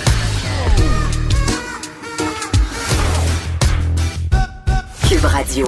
Regard croisé, c'est le titre du livre de mes prochains invités. Fabrice de Pierrebourg, que vous connaissez bien, Marc-André Posé, euh, journaliste, illustrateur, dessinateur. Euh, en dessin et en texte, vous racontez euh, des histoires. Je sais pas comment décrire ça parce que j'ai lu ça hier soir avant de me coucher, puis j'ai pogné de quoi, les gars. Là, ce sont des récits. Fabrice, disons-le, euh, tu t'es promené un peu partout euh, dans le cadre de ton travail de reporter. Euh, ce sont des récits de gens que tu as rencontrés au fil de ta carrière. Puis ça commence assez intensément en Afghanistan, un 8 mars, donc Journée des femmes, euh, revendication. euh, J'allais dire féministe. Je sais pas si le féminisme, on peut, on peut dire qu'il existe en Afghanistan, mais Elles quand même. essayent, en, elles essayent en tout cas. Ouais. ouais. Euh, donc, ça, parlez-nous de, de- de ces portraits-là. Comment vous les avez choisis, puis pourquoi vous avez décidé de faire ce livre-là? Ah, vaste sujet. Euh, au départ, euh, moi, j'étais parti. j'ai- Effectivement, j'ai beaucoup euh, voyagé. Marc-André aussi. Mais Ouais. la, la- la- la beauté de la chose, c'est qu'on n'a pas vraiment voyagé à deux, trois exceptions près dans les mêmes pays. Et euh, moi, je cherchais à faire, à, à- à raconter des histoires, effectivement, où c'est les gens qui m'intéressent, pas forcément les situations. Je voulais pas que ce soit un livre du, du- de, de- de journalistes là, qui arrivent à la retraite puis qui racontent leurs vieilles histoires. Non, c'est assez poétique, en fait. oui, on essaye. Ben, c'est ça. Merci parce que c'est un peu ça. C'est et on cherchait une manière de de, de, de- de transcrire ça, nos récits, dans des endroits où on pouvait aller mais on peut plus aller. Ben, Ou ou endroits d'autres se déroule endroits. l'horreur aussi, là. Ouais, c'est ça. Ou des endroits où personne peut aller. Euh, c'est une manière aussi de faire découvrir euh, aux gens des pays euh, qui sont fermés ou des situations qui se reproduiront plus. Mais on sait pas trop comment faire au départ. Est-ce qu'on le fait sous forme de BD graphique? Est-ce qu'on euh, qu'on veut BD reportage, roman graphique, etc. Puis finalement, euh, on, a, on, a, on, a, on est arrivé à ce, à ce livre-là qui, oui, il y a des moments c'est assez intense, t'as raison. Il y a des moments, je pense, c'est plus Mais intense euh, dans le bon sens. intense dans le bon sens, Ça mais- fait réfléchir beaucoup, là. Ouais, mais l'idée c'est de voyager à travers le monde. Finalement, comme le titre le dit, on s'en va de l'Arctique euh, jusqu'à l'Afghanistan. L'Arctique, ça peut être une balade. euh, Marc-André, c'est plus son domaine à lui là, mais Ouais. une balade plus tranquille à travers les glaces. C'est sûr que tu arrives en Irak, c'est un peu plus intense, un peu plus violent. Mais, mais et le livre, c'est un peu ça. C'est des émotions différentes, c'est des rencontres différentes, c'est des situations différentes, un peu hors normes. C'est sûr qu'on n'est pas dans le. Dans Mais le ce sont des rencontres avec des humains, surtout. des humains parce que c'est ça euh, nous on fait ce métier là je pense Marc André c'est pareil je vais le laisser après là mais on fait ce métier là pour rencontrer des gens puis il y a des situations qui nous marquent puis c'est vrai que la journée de la femme en Afghanistan là moi j'étais là-bas pendant cinq semaines avec les soldats canadiens quand on m'a dit il y a une manifestation de femmes à Kandahar pour la journée de la femme je me suis dit wow, ça c'est pas banal c'est vraiment pas banal. Et effectivement, c'était pas banal parce que les, ces femmes-là n'ont pas pu défiler dans la rue comme elles le voulaient à cause des menaces. Je pense qu'aujourd'hui Elles encore... étaient assez mal protégées aussi. Elles là, étaient mal protégées, mais là-bas, c'est même, même un minimum de protection. Si un groupe terroriste à l'époque, c'était les talibans ou Mm. veut faire un attentat, il pourrait toujours. Et, et- et elles n'ont pas pu être dans la rue parce qu'il y avait des menaces qu'on leur jette de l'acide ou un attentat. Donc finalement, ils ont fait ça dans une cour fermée, mais elles l'ont fait quand même.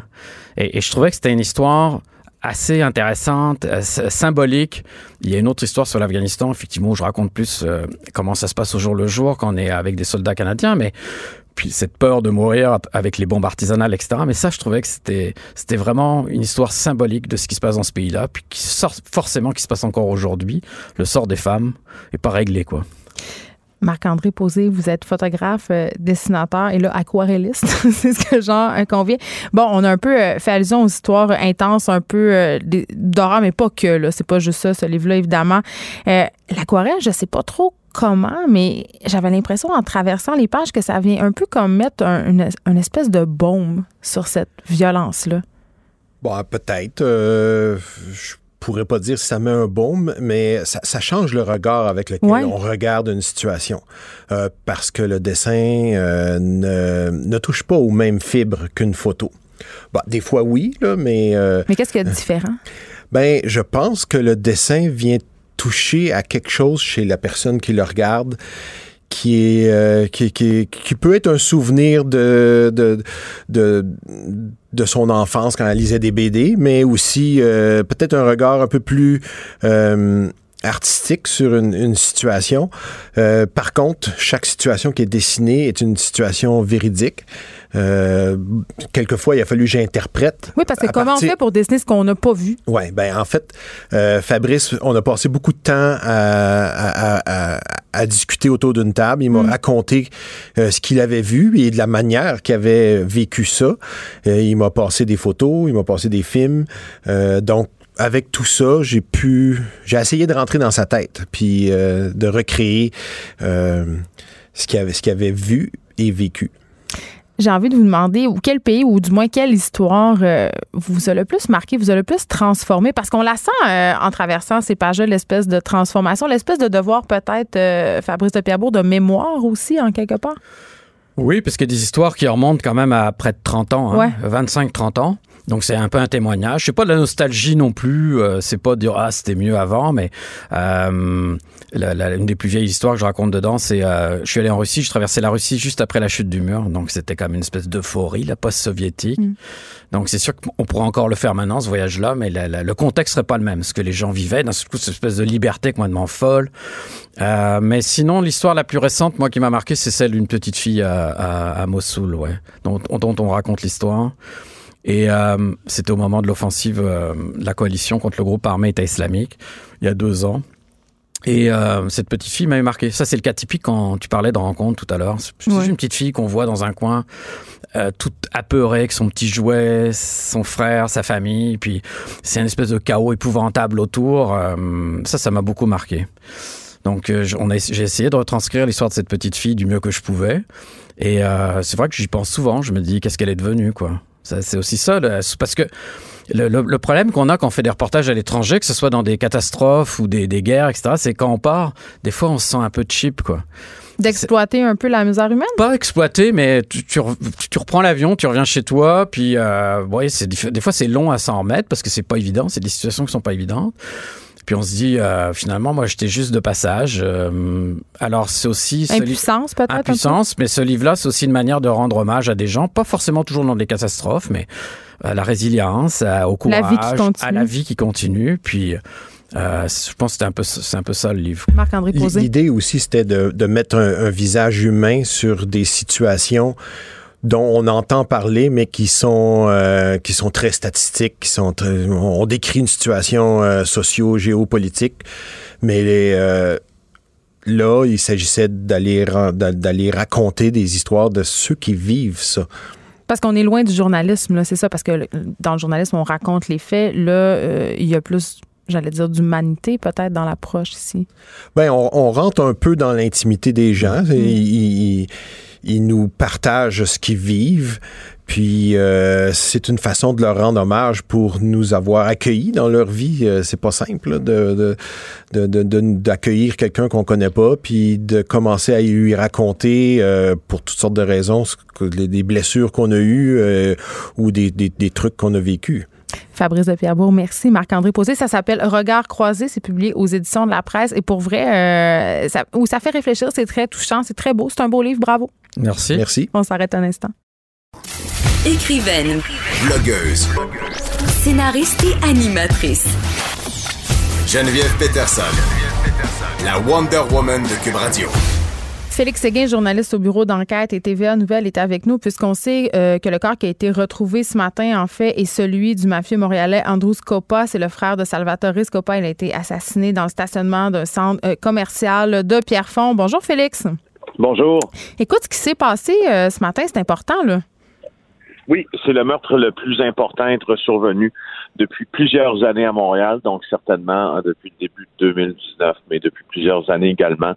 Euh, Andrew Scopa avait une stature beaucoup plus imposante euh, que son frère dans le monde du crime organisé, c'est-à-dire c'était un chef de clan. C'était une personne qui, à l'époque, euh, à l'époque où Vito Rizzuto était vivant, qui était très très près du parrain de la mafia montréalaise, qui a toujours eu la permission du temps de Vito Rizzuto de mener ses affaires en marge euh, du clan sicilien parce que euh, Scopa était un calabrais. Mm. Et, c'est un homme qui a fait des millions et des millions de dollars. Certaines sources de crédit là, euh, d'un encaisse d'à peu près 36 millions de dollars là, avec ses différentes activités criminelles. Mais au cours des dernières années, depuis la mort du parrain Vito Rizzuto, Scopa et son clan étaient en porte-à-faux avec ce qui reste du clan sicilien, c'est-à-dire celui de Stefano Solicito, le tandem Solicito euh, et, Leonardo Rizzuto. Alors, euh, alors, il a été abattu ce matin alors qu'il se rendait comme chaque matin. C'est un homme qui s'entraînait beaucoup, euh, Andrew Scopa, et chaque matin, il devait s'entraîner. Et il semble qu'il se rendait à un gymnase qui était situé non loin de sa résidence. Lui, il habite euh, l'ouest de l'île. Ça a mis ça a pris un peu de temps à avoir la confirmation de son décès parce qu'il a été atteint en plein visage par un coup de feu minimalement. Donc l'identification de M. Scopa en a été euh, en a été euh, beaucoup plus euh, en, ça a pris plus de temps, hein, plus ardu. Est-ce que tu penses que c'est voulu l'emplacement de la balle, Félix, ou pas en tout, ça n'a pas rapport? Ben, c'est-à-dire que c'est un bon tueur. Manifestement, c'est un bon tueur. si quelqu'un peut abattre une autre personne en, euh, en faisant, si tu veux, en ayant le moins de, courant moins de risque que cette personne ne survive, c'est idéal pour les tueurs. Alors, euh, s'ils sont capables de euh, frapper à la tête, ils vont frapper à la tête. Plutôt qu'au thorax ou plutôt évidemment que dans une jambe. Comme ça, cette personne-là ben, va mourir normalement sur le champ, malgré qu'avec le cas de Pat Musitano à Toronto, il a survécu, lui, d'une balle à la tête, mais normalement, on meurt sur le champ. Et quand on meurt sur le champ, on est moins à même d'exercer sa vengeance, n'est-ce pas? Oui, et là, ben, c'est ça, le parlant de vengeance. C'est un avantage. oui, parlant de vengeance, euh, le meurtre d'Andrew Scopa, évidemment, tu l'as évoqué tantôt, euh, c'est un peu dans la continuité, si on veut, de d'autres meurtres qui ont eu lieu plus tôt cette année puis dans les années passées. Là, c'est un règlement de compte en tant que tel. Est-ce qu'on peut s'attendre à d'autres meurtres? Ben, ça pourrait. Là, là, normalement, on suppute euh, quand on pose cette question-là, on se dit bon, qui pourrait être le prochain, etc. Ben, Mais juste remettre en perspective que la semaine dernière, la Sûreté du Québec a, dans le cadre du projet Prémédité, arrêté quatre personnes commettait des assassinats pour le compte de Salvatore Scopa, hmm, le, frère, d'Andrew Scopa, lui-même abattu dans un centre dans un, hôtel à la première communion de son fils devant le public en mars dernier à Laval, au Sheraton. Alors, le défunt Salvatore Scopa avait, euh, avait sous son emprise un gang de tueurs qui exécutaient ses bases œuvres en, en, assassinant des gens qui étaient liés au clan sicilien. Et on croit que Andrew Scopa aurait pu être le maître d'œuvre de, ce, de ces assassinats-là. Donc, euh, les deux frères Scopa, en clair, travaillaient ensemble pour prendre le pouvoir. Alors, si on fait taire maintenant qu'on a fait taire Andrew Scopa, est-ce qu'on aura réussi à stabiliser une situation dans la euh, mafia montréalaise qui risquait de s'envenimer? Hmm. Il est permis de le penser. Alors, est-ce que est-ce que ça pourrait même on est toujours en ah ben là le sang va couler dans les rues de Montréal puis je te disais on est dans les hyperboles et tout ça là, mais là je te dirais Peut-être pas. Peut-être qu'on hmm. est en train de. Peut-être qu'on a réglé un problème, là. Bon, ben on rappelle à tout le monde qu'on n'est pas dans un épisode des Sopranos, hein, on est dans la vraie vie. Merci Félix Séguin, journaliste au bureau d'enquête et TVA Nouvelles. Merci beaucoup. De 13 à 15. Les effrontés. OK, on se parle euh, de cet article qui est sorti dans le Journal de Québec. Certains médecins qui diagnostiquent faussement des enfants atteints du trouble du spectre de l'alcoolisation fétale pour leur permettre d'avoir des soins adéquats, des soins adaptés à, leur, à leurs conditions. J'en parle avec Madame Louise Loubier-Morin, qui est mère adoptive d'une femme atteinte du TSAF, donc le fameux trouble du spectre de l'alcoolisation fétale.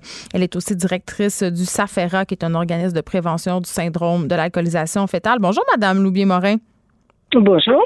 Euh, Madame Loubier-Morin, vous avez adopté votre fille Stéphanie au début des années 90. Euh, Est-ce que vous le saviez au départ que Stéphanie souffrait du TSAF?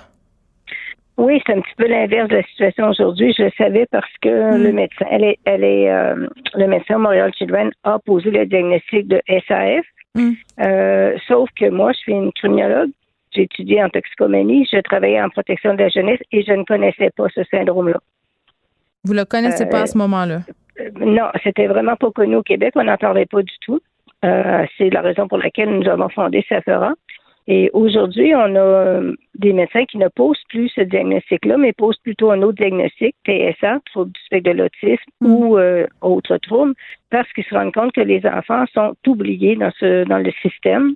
Et nous, ça fait 20 ans qu'on dit ça au ministère de la Santé. Ben c'est ça, mais euh, Madame Lubier-Morin, juste pour qu'on comprenne bien de quoi il est question, c'est quoi les impacts pour un bébé, un enfant qui est atteint du TSAF?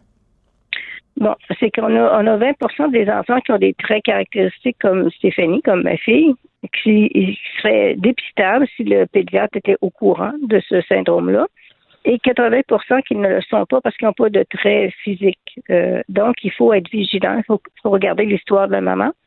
Euh, il faut être vigilant aussi sur le développement de l'enfant. Parce, que, ça, ça arrive, ça arrive quand la mère consommait de l'alcool pendant la grossesse, c'est ça? Exactement, exactement.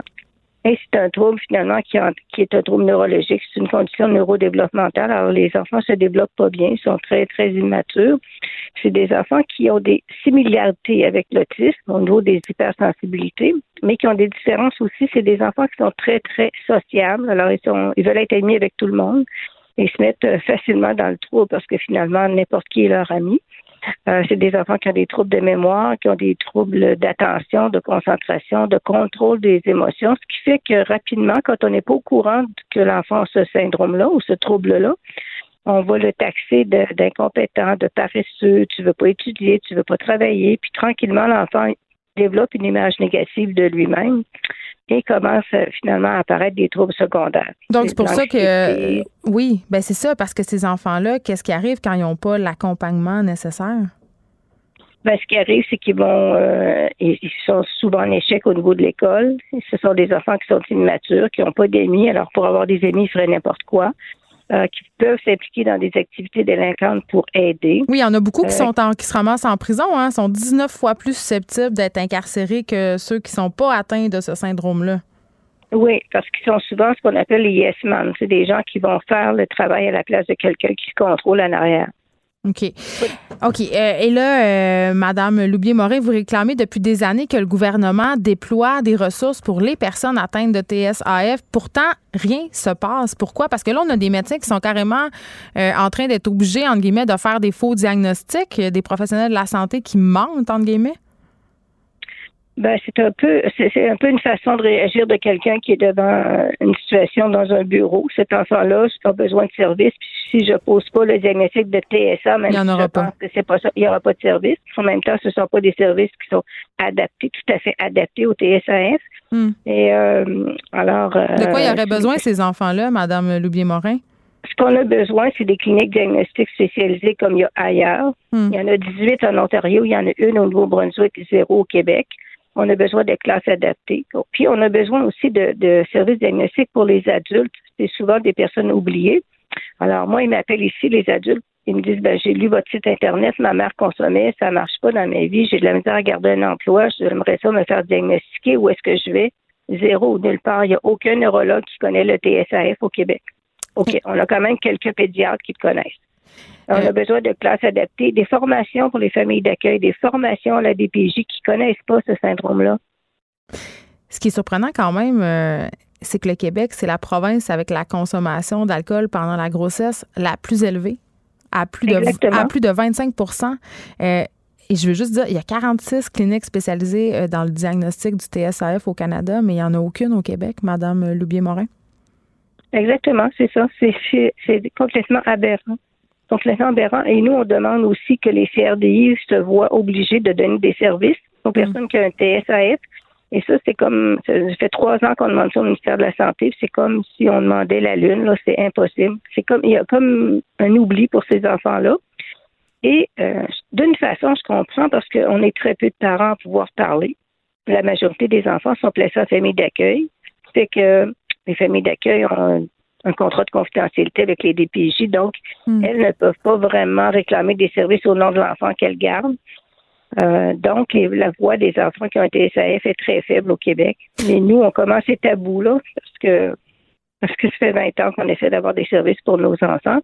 J'ai des mamans d'enfants qui ont adopté des enfants qui ont le TSAF qui sont suicidaires parce qu'ils sont absolument inquiets de l'avenir. Il n'y a pas de service pour les adultes. Ça demande qu'est-ce qui va se passer quand je serai plus là. Ma fille se met dans le pétrin. Ma fille. euh, se- Mais c'est ça, elle a 28 ans aujourd'hui, euh, Stéphanie. Comment elle vit sa vie? Ma fille, ça va bien parce que ma fille a le, le SAF. Donc, euh, elle est très petite. Elle a l'air de 12-13 ans, ce qui fait que personne ne va l'arrêter. Personne ne va penser qu'elle a planifié un délit. Hmm. Euh, elle, elle est très immature, donc elle n'a pas, elle a pas de relation sexuelle. Elle n'a pas envie de, de sortir. Donc, mais c'est des personnes qui n'ont pas de traits caractéristiques comme Stéphanie, qui ont un petit peu plus d'autonomie. Ce sont les personnes qui sont le plus en danger. Oui, là, c'est Et, comme ça euh, devient plus compliqué. C'est très compliqué. Alors, ma fille, ma fille, ce qu'elle fait, c'est de la musique. C'est une excellente musicienne. Elle était à Woodstock à Beauce il y a deux ans, fait qu'elle joue un petit peu partout. Mais à part de ça, elle n'a pas d'autres activités dans sa vie. Puis si on n'est pas derrière elle, ben il se passera rien. Il faut toujours l'encadrer, il faut toujours euh, composer ses routines. Aucune autonomie. C'est inacceptable. Louise Loubier-Morin, merci. Vous êtes mère adoptive d'une femme atteinte du TSAF et directrice aussi du SAFERA. On rappelle qu'on vous parlait puisque des médecins sont obligés, écoutez, de diagnostiquer euh, le syndrome du trouble du spectre de l'autisme ainsi que d'autres affaires comme euh, des, euh, TDAH parce qu'évidemment, on n'a pas de ressources pour les enfants qui sont atteints du trouble d'alcoolémie fétale. Merci beaucoup de nous avoir parlé. Geneviève Peterson, la seule effrontée qui sait se faire aimer. Jusqu'à 15, vous écoutez Les effrontés. Et là, on s'en va complètement ailleurs. là. J'aime ça faire ma petite joke que je suis de la Denis Lévesque des pauvres, mais là, on, se part, on part d'un sujet quand même très grave à un sujet un peu plus drôle. hein. Bon. Et on Mais- va en parler à l'heure où les rockstars se réveillent. Oui, c'est ça. J'étais avec Mélissa euh, Maya euh, Falkenberg. Vous l'aurez reconnue, animatrice, chroniqueuse, autrice aussi. Et son plus récent livre que je lis à mon fils chaque soir avant de se coucher, presque quand il ne veut pas lire son livre de Méduse, ça- son- ton livre s'appelle Rock and Miau. Euh, les légendes du rock racontées aux enfants. Et là, quand je l'ai reçu, parce que tu me l'avais envoyé, je me disais, ben oui, mais OK, c'est intéressant, mais en même temps, ces gens-là sont désaxés. Comment, comment je raconte l'histoire, je sais pas, moi, de Jimi Hendrix, de Janis Joplin, de Kurt Cobain, tous de drogués notoires à mes enfants? Ils ont. C'était ma question. Bang! Quelle, quelle belle question. Oui, bang. En fait, ils ont quand même changé l'histoire de la musique. Ben oui. Et l'objectif principal pour moi, c'était. euh, que, que les enfants, sans connaître toute l'histoire, je veux dire, c'est pas grave là, de pas connaître tous les hits de David Bowie, mais, Mais c'est quand même le fun. avoir une idée quand même de qui est Jimi Hendrix, Bob Dylan, c'est quoi une table tournante? Tu sais, euh, aujourd'hui, la musique est invisible. Les, les enfants là, pensent que ça apparaît comme ça sur un téléphone, mais avant, on a eu les disques compacts, hein, Geneviève. Moi, j'avais un Oui. Panasonic Shockwave. oui, je me rappelle. Ça brisait tout le temps. C'était, fait de plastique, mais c'était quand même pré- précieux pour nous. Il y a eu les cassettes, il y a eu les, les, les 33 tours avant avec les tables tournantes qui sont tellement euh, précieux et même vus comme des livres pour les enfants maintenant. Et donc, il y a ça, mais oui, effectivement, euh, pendant que je faisais mon livre, Petite anecdote, je marchais dans Rosemont avec ma fille et là, on a aperçu ensemble pour la première fois au loin quelqu'un qui était visiblement drogué. Euh, quelqu'un qui a l'air d'être un zombie. Là. Ouais, ouais. Et ma fille a pris ma main euh, et là, j'ai senti qu'elle avait envie de changer de trottoir. Ce qui est un réflexe, un bon réflexe quand même. Là. Moi, quand j'aperçois un junkie qui est vraiment, vraiment pas dans son état, parfois je me dis, bon, ce serait peut-être mieux que, que je m'éloigne un peu. Mais là, j'ai dit, mais non, ma cocotte, cette personne-là est tout simplement euh, ailleurs. Elle nous fera rien, tu sais. Je dire, c'est correct, ça fait partie de la vie ailleurs? Oh merde, pourquoi il m'a dit ailleurs? tu sais, pourquoi ailleurs? Oh non, je m'attendais pas à parler de ça avec ma fille de 5 ans. Ouais. Et ben là, je lui ai dit tout simplement que euh, cette personne-là avait pris probablement de la drogue. Là, et, Et- maman, que c'est quoi la drogue? Exact. tout, tout, Et que ça, ça, ça te permet de de, de, de chan- changer d'état, tu sais, euh, si t'es malheureux, par exemple. Hey, mais là, ça a l'air le fun, la façon Et dont tu non, et non, mais justement, quelques semaines plus tard, une autre personne qui est en train de danser, d'avoir du plaisir, oh, là, elle, elle trouvait ça drôle. Elle est de bonne humeur, hein? Ben oui, mais non, ma cocotte, parce que quand la drogue euh, n'a plus son effet, la, la personne ne va pas bien du tout, tu sais. Donc, évidemment, dans mon livre, je ne vais pas imposer ces conversations-là aux merveilleux parents qui ont la généros- générosité de l'acheter. Il n'y en est pas du tout question. Non, non e- e- exact. Et je, et je n'utilise pas du tout ces mots-là. là. Je ne vais quand même pas parler d'héroïne euh, dans le chapitre qui concerne Janis Joplin. Ouais. Par contre, ça fait partie de la vie. Par exemple, le mal-être. Quand j'ai euh, Oui, il y en a plusieurs qui sont mortes là-dedans. Là. quand j'ai lu sur euh, Janis Joplin, beaucoup, beaucoup pour le livre, son histoire m'a complètement bouleversée. Euh, oui, il y a sa musique, mais euh, il y a ses lunettes roses légendaires, il y a sa chevelure, ses chapeaux de poils, mais elle était tellement malheureuse, sensible, mélancolique. Euh, toute son enfance, elle s'est fait dire par les garçons de son école qu'elle ressemblait à un homme, qu'elle n'était pas jolie, puis ça, ça l'a suivi beaucoup. Alors, je vais pas raconter tout ça, mais c'est possible de dire cette femme-là trouvait ça difficile d'être elle. Et le seul endroit où elle se sentait bien, ben, c'était sur la scène. Mais ça, c'est heureux. Elle a trouvé la chanson, elle a trouvé la musique et elle a changé l'histoire de la musique ainsi, le rock, en mettant le, la mélancolie du blues dans le rock. C'est ce qui caractérise le plus sa musique. Et là, c'est aux parents, en voyant le chapitre triste, rempli de bleu, de décider la bouteille qui est à la mer. Est-ce que je parle juste du message euh, d'urgence qu'elle envoyait aux gens en chantant? Ou ben je le dis aussi que c'est peut-être une bouteille d'alcool. Tu sais parce qu'on peut dire beaucoup Ouais. de choses avec les images aussi. Puis en même temps, ça donne une bonne occasion de. En tout cas, moi, c'est ce que j'ai fait. euh, pas avec mon, mon fils Ernest, c'est trop petit, mais je l'ai regardé avec ma fille Sophie qui a 9 ans. Puis ça a été une super belle discussion sur la différence. Quand tu te sens pas comme les autres, tu pas adéquate, tu un peu original. là. Je suis tellement contente que tu dises ça, Geneviève, parce que je- j'en ai pris conscience en le faisant. Tu sais, au début, quand j'ai lancé le livre, on, on me disait pourquoi des chats? Oui, parce que tes personnages sont, sont des chatons. Les, les rockstars sont personnifiés c'est- par des dessins exact. de chatons. Je, je les ai toutes transformées en chats. Puis j'ai réalisé ceci, les rockstars, là, ce sont, ce sont tous pour vrai des chats de Ouais. ruelles, de gouttières, qui sont, qui sont tellement indépendants qui, et, et qui ont marqué le monde parce qu'ils ont décidé de faire les choses à leur façon, en se foutant de ce que les autres pensent. Mm. Euh, David Bowie qui aimait les, les, les gars, les filles, c'était pas un chat. Oui, c'est la période androgyne, Mais- là, Ziggy mais Stardust. oui, mais c'est ça. Puis c'était pas un chat qui miaulait beaucoup, mais il s'exprimait beaucoup avec les vêtements, Ouais. son, son côté très, très excen- excentrique, ses paroles aussi. Et euh, même chose pour Patti Smith. Euh, elle ne représentait pas du tout les les belles chattes de l'époque super féminine. Là. Je dirais, elle portait des vestons hyper grands. Elle s'habillait... En fait, elle était très tomboy. Puis c'est la... Elle était androgyne. Euh, oui, puis c'était vraiment la punkette dans un monde de gars, mais c'est la préférée de ma petite fille, tu sais, ah, Patty, c'est Ils la ont tous leur préféré. la Moi, c'est ça que j'aime. celui d'Ernest, c'est qui ou celle? David Bowie. Ouais. Je- je- pourquoi je suis pas surprise? ben, je pense que c'est parce que euh, les enfants, c'est- c'est- ce que j'aime dans ce livre-là, puis oui, bon, c'est un livre sur l'histoire du rock, on apprend, même nous comme adultes, je trouvais qu'on apprenait des choses. là. C'est comme un Musimax le fun, tu sais, une espèce de livre où, tu sais, c'est- c'est ludique, mais en même temps, euh, ça raconte. Mais Je veux quand même dire que j'adorais les biographies Hey, à j'aimais Max ça. et c'était mon rêve d'être celle qui parle, tu sais, en tant que Mais non, journaliste. Mais non, c'est clair. Puis genre, moi, ce que j'aimais aussi, c'était les top 100. Tu sais, le, le top 100 des groupes telle affaire, puis là, c'était tout le temps guessé. Bon, mais c'est ça. Quand je lis le livre euh, avec Ernest, je trouve que c'est le moment où les enfants sont pas pognés dans les mêmes billets que nous. Fait que quand on lit, euh, mettons, le truc de David Bowie, où justement on parle de ses vêtements, puis tout ça, eux autres, ils font juste trouver ça beau. Sais, Ernest, quand il a lu ça, il dit ben moi, je vais prendre des cours de danse, puis m'habiller avec des paillettes. Oh, là, wow. j'ai acheté un chandail de Metallica avec des paillettes, mais c'est Oui. ça que ça fait, ce livre-là. Puis je trouve qu'à à ce niveau-là, c'est bon, puis en plus, tu apprends plein d'affaires. Donc, ça, c'est une chose très, très bonne. Ce livre euh, que je recommande chaudement à tous les parents passionnés de musique, je pense qu'on est beaucoup quand même.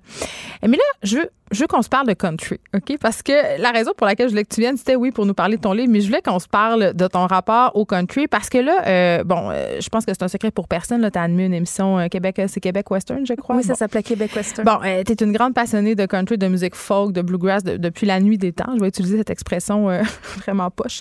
Là, tu es allée à Nashville au mois de juin dernier, je crois, avec des amis. Et je veux juste que tu me parles parce que tu as un rapport assez particulier à cette ville-là, comme tous les passionnés de country. Je pense que tu as pogné de quoi là, quand tu es allé là-bas? En fait, c'était la troisième fois Ouais. que j'y allais. Et ça a été ma fois la plus marquante parce que, bon, tout le monde le dit, tout le monde le sait, même quand on n'y est pas allé, c'est vraiment The Music City. C'est la mecque du country. C'est la mecque de la musique country. Ouais. Et c'est fou, par exemple, sur la rue Broadway, puis c'est pas comme ça juste sur Broadway, mais sur Broadway, tu te promènes et à n'importe quelle heure du jour, de la nuit, tous les bars sont ouverts. Bars dans lesquels, d'ailleurs, il y a quand même un lien à faire avec Rocket Miaou. Oui. Les enfants, les enfants peuvent, peuvent entrer. Euh, ça ne coûte rien. Il y a de la musique qui joue. Il y a des musiciens là-bas. En fait, ce sont les meilleurs musiciens country au monde là, que tu peux aller voir euh, sans payer. Tu donnes 2 dollars dans, dans le chapeau à la fin du concert. Et c'est c'est tellement vibrant. La musique est partout. Les musées sont d'une qualité extrême. Le- C'est pas quétaine, là. non, non, non, mais en fait, c'est la chose avec la religion, mais ça, c'est un autre sujet, la plus respectée. Aux États-Unis, bien sûr. oui, à Nashville, dans Oui. l'État du Tennessee. Et je pense qu'on a euh, quelque chose à, hum, à tirer de ça. Tu sais, ici, on a la mémoire courte pour beaucoup de choses. Le Ranch à Willy, par exemple. Ou les il- Lamotte. euh, oui, exact.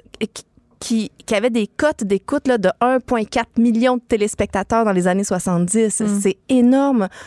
Pourquoi on n'a pas accès à toutes ces archives-là pour regarder Ben, moi, j'ai envie de te demander, euh, parce que c'était la disque, euh, l'album de l'album euh, l'album de l'année country euh, est décerné euh, durant le premier gala, là, celui qui n'est pas euh, diffusé, évidemment. Pourtant, c'est un genre très populaire. Si je pense à Glenn Tanguay, euh, plein de gens aussi qui sont peut-être moins connus du grand public, mais des stars de la country littéralement au Québec qui vendent littéralement comme des centaines de milliers d'albums. Pourquoi le country est, comme redevenu mal aimé ou est encore mal aimé? C'est vu comme étant quétaine. Tu sais, il y a une petite mode de hipster de mille country, mais plus largement, c'est snobé par l'industrie. En fait, c'est drôle parce que si on s'en va des médias, si on est avec le monde, Ben oui. dans les festivals, Geneviève, Ça ou marche, même là. dans les maisons, OK? Il n'y en a pas de période, de bonne ou de mauvaise période du country. Le country est là depuis les années 50 à 100 000 à l'heure et d'une manière absolument unique et magnifique. Et eux aussi font à leur tête, puis c'est pour ça que ça fonctionne, puis c'est pour ça qu'il n'y a pas de mauvaise période. Ils ont vraiment euh, évolué, puis grandi, puis créé leur industrie dans un univers parallèle. C'est quasiment de la science-fiction. Non, mais qui est très lucratif, là, quand euh, même. oui, oui, vraiment. Ben oui, ils ont, en fait, ils ont compris beaucoup d'affaires avant tout le monde. Mais euh, dans les médias, c'est vraiment, c'est comme la mode. Ça revient aux 4-5 ans, tu sais, c'est boudé, c'est boudé parce que c'est une culture qui est qui est sous-estimée, qui est mal connue. Qui est très codifié aussi. Et qui est très codifié. Euh, on imagine tout de suite le, le- le- le chapeau cheap en paille avec les brillants dessus, alors que si on pense à The Men in Black, par exemple, Johnny Cash, ben, il n'y en avait pas de paillettes. C'était très sobre. Et c'était très, très, très vrai, là. Puis on était loin de la quétainerie. Mais je pense Mais que c'est pour ça que ça touche les gens Exact. le country, parce c'est vrai. Et on crée des, des modes dans les médias. Ah, OK, là, la reine du country, ça va être elle pendant 10 ans. Dans 10 ans, ça va être une autre personne. Et euh, c'est drôle, il n'y a jamais vraiment de roi du country. C'est toujours la reine du country.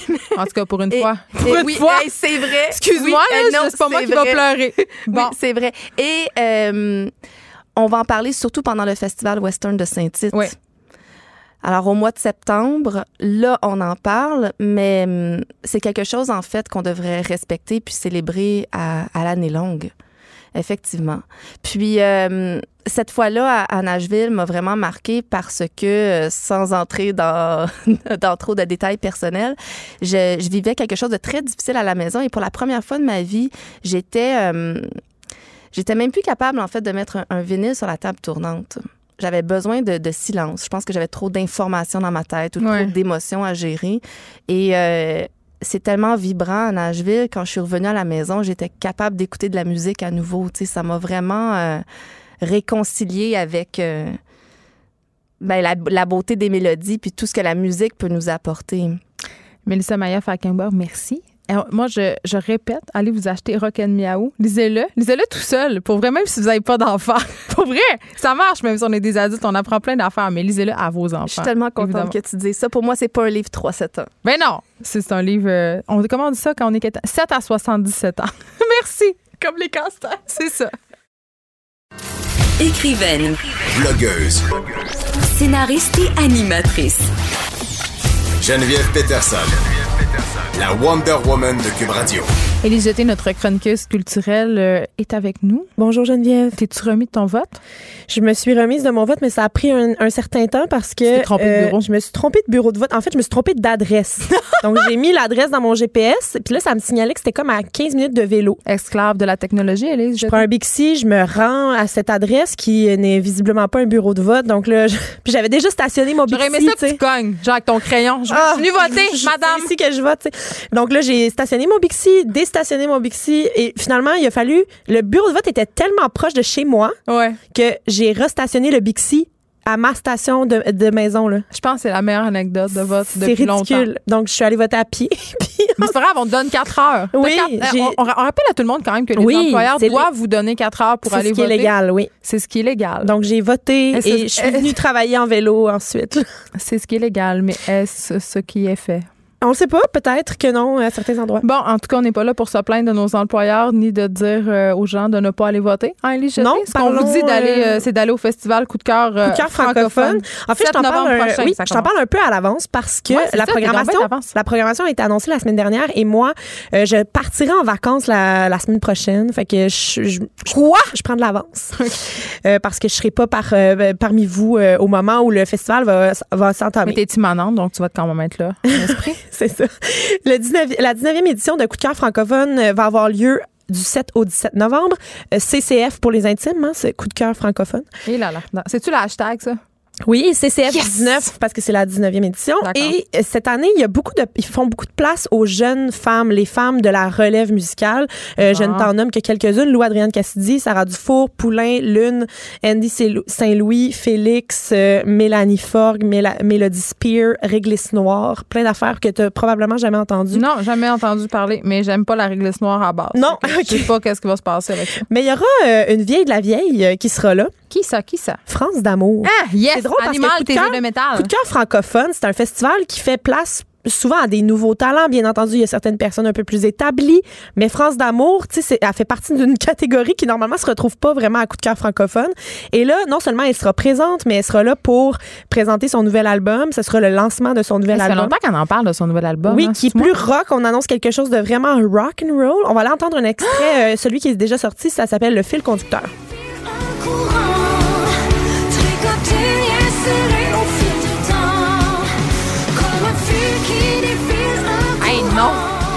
Non, non, non. Toi, t'as l'air contente. Oui, non, je sais pas. Je- Moi, j'attends de. J'ai pas entendu l'album complet qui sort le 15 novembre. On J'a- va pas faire comme les gens qui jugent les mecs avant de l'avoir vu. Non, moi, je ne vends jamais euh, la peau de l'ours avant de l'avoir tué. C'est bien ça. C'est ça.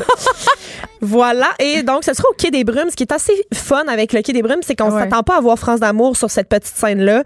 Euh, et s- moi, je pense que Mais ça. en même temps, c'est pas comme ça était au sommet de sa carrière. non, elle est pas- non, mais elle fait partie justement des icônes hein, en musique. Je l'ai vu sur la Masson l'autre fois, elle était sur un Bixi. Je sais pas, ça s'en allait voter. Et, en tout cas, Mais elle a des beaux cheveux encore. Euh, donc, euh, c'est ça, ça sera au Quai des Brumes le 7 novembre. C'est la première soirée, donc euh, manquez pas ça. Sinon, j'avais envie de te parler d'un autre projet qui s'appelle Flore Laurentienne. Flore Laurentienne, c'est pas euh, c'est pas une affaire là, de nature là. Mais OK, je pensais que c'était une recette druidique. ça aurait pu. C'est de la musique expérimentale, mais c'est le projet du frère de Claude Pelgag qui s'appelle Mathieu. Et qui est responsable de beaucoup d'arrangements sur les albums de Claude Pelgag dans le passé. Donc, il était sur scène avec elle à peu près euh, tout le temps.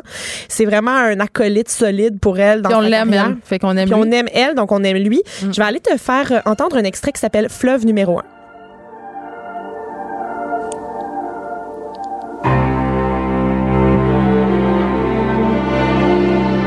Hey, ça donne le goût de conquérir des pays.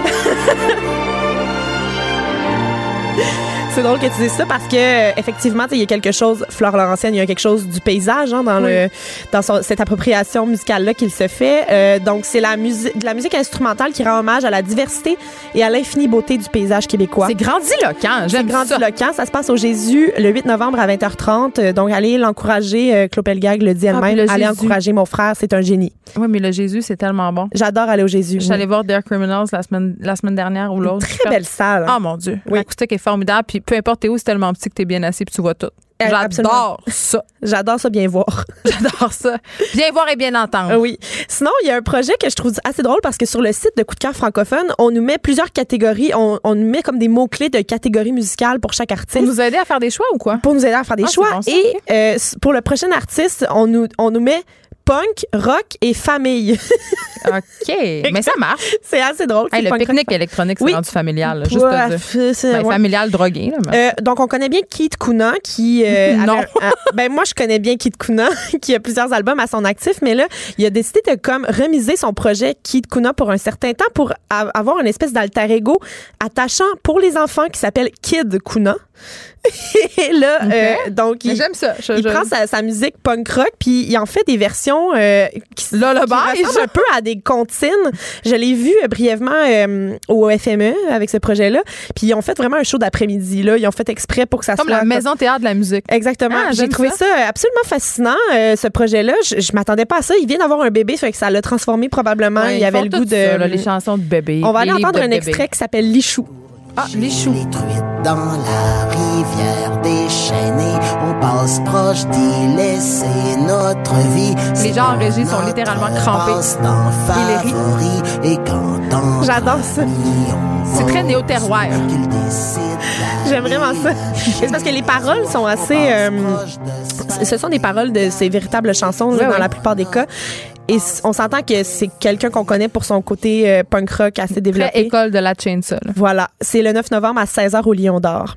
Il y a euh, Larry Kidd qui va lancer son album dans le cadre du Festival Coup de cœur francophone. Ça va se passer au Fouf.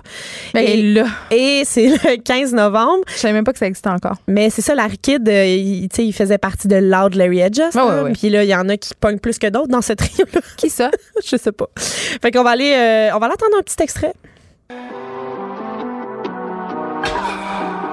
C'est-tu le son de sa déception? Écoute, je me prononcerai pas là-dessus. Y'a rien à voir, bitch, circule. Mais voyons! Je mange des rappers pour mon breakfast. Non. Puis je les recrache en fucking lèpre. Extra. Ton petit côté rap est-il euh, happé? Non, moi j'adore ça. euh, Le rap en général? Le hip-hop, le rap, tout ça, mais lui, je l'adore pas. Je trouve que l'art de faire carrière, c'est pas pour rien. OK. Puis, euh, vu qu'on est, en... L'enchaîne vraiment vite! ouais, vu qu'on est entre femmes, je vais te dire que l'album, l'album s'appelle Surhomme. Ah, c'est super. Bitch, tout ça, le bitch, Ça bitch, sort le bitch. 1er novembre et donc le lancement aura lieu euh, le 15 dans le cadre euh, de Coup de cœur francophone. Écoute, on va lui souhaiter du succès. Hein? Oui, on, a, on parle depuis euh, quelques mois ensemble, toi et moi, du euh, grand retour de la Pater Rose. hein, Ben parce là. qu'ils ont fait un comeback dix ans après la sortie de leur album homonyme, leur seul album qu'ils ont sorti en carrière. Le trio, donc, mené par Fanny Bloom. Le 16 novembre, au ministère, il y aura ce spectacle-là qui rend hommage à cet album sorti il y a dix ans parce qu'on pouvait pas vraiment, tu sais, dans les coups de cœur francophones, on pouvait pas vraiment éviter hein, ce passage On va aller entendre un petit extrait.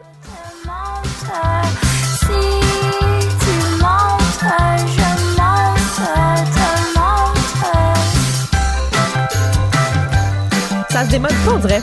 Ça, Ça vieillit bien, ça vieillit très bien. comme France Baudouin. Oui, tel Quel bon exemple, Geneviève. C'est un compliment. Et euh, j'aimerais terminer par un autre, euh, un dernier événement de coup de cœur francophone que j- j- j- auquel j'ai tellement hâte d'assister. En 2020, ça va faire 20 ans que Dédé Fortin nous a quittés. Et je me rappelle encore. Oui, c'est ça. Et Lise Raymond, qui était son attachée de presse, mais qui l'a aussi accompagné en tant qu'amie durant sa carrière, a décidé de prendre euh, plein d'archives qui ont été données par la famille et de donner accès à ça à des artistes, donc des, on, on parle d'agenda ou de cahiers qui ont appartenu, à Dédé Fortin. Il y a un spectacle qui va se dérouler durant trois soirées, 12, 13 et 14 novembre, et ça se passe à l'Hôtel 10 qui est situé là où il y avait euh, l'ancien édifice Godin qui était le pied-à-terre dans les euh, années 80 de Dédé Fortin, donc il y a quelque chose de très symbolique avec le lieu. Ça se passe, ça se passe donc dans une suite de l'Hôtel 10 et durant ces soirées-là, il va y avoir des artistes qui vont euh, participer au spectacle qui s'appelle Je ne suis qu'une fraction de seconde. Ils vont parler en fait des extraits auxquels ils ont eu accès et ils vont parler de l'influence en- que Dédé Fortin a encore aujourd'hui Tu te euh, rappelles sur euh, notre mode des de chandelles que les gens avaient été déposées euh, devant la porte où Oui. il avait mis fin à ses jours? Ah oui, euh, je pense que c'est, on dirait que c'est pas un deuil qui va se, qui va se faire un jour dans Non. notre vie. Et je terminerai avec quelque chose d'un petit peu plus joyeux. Oui, que s'il vous plaît.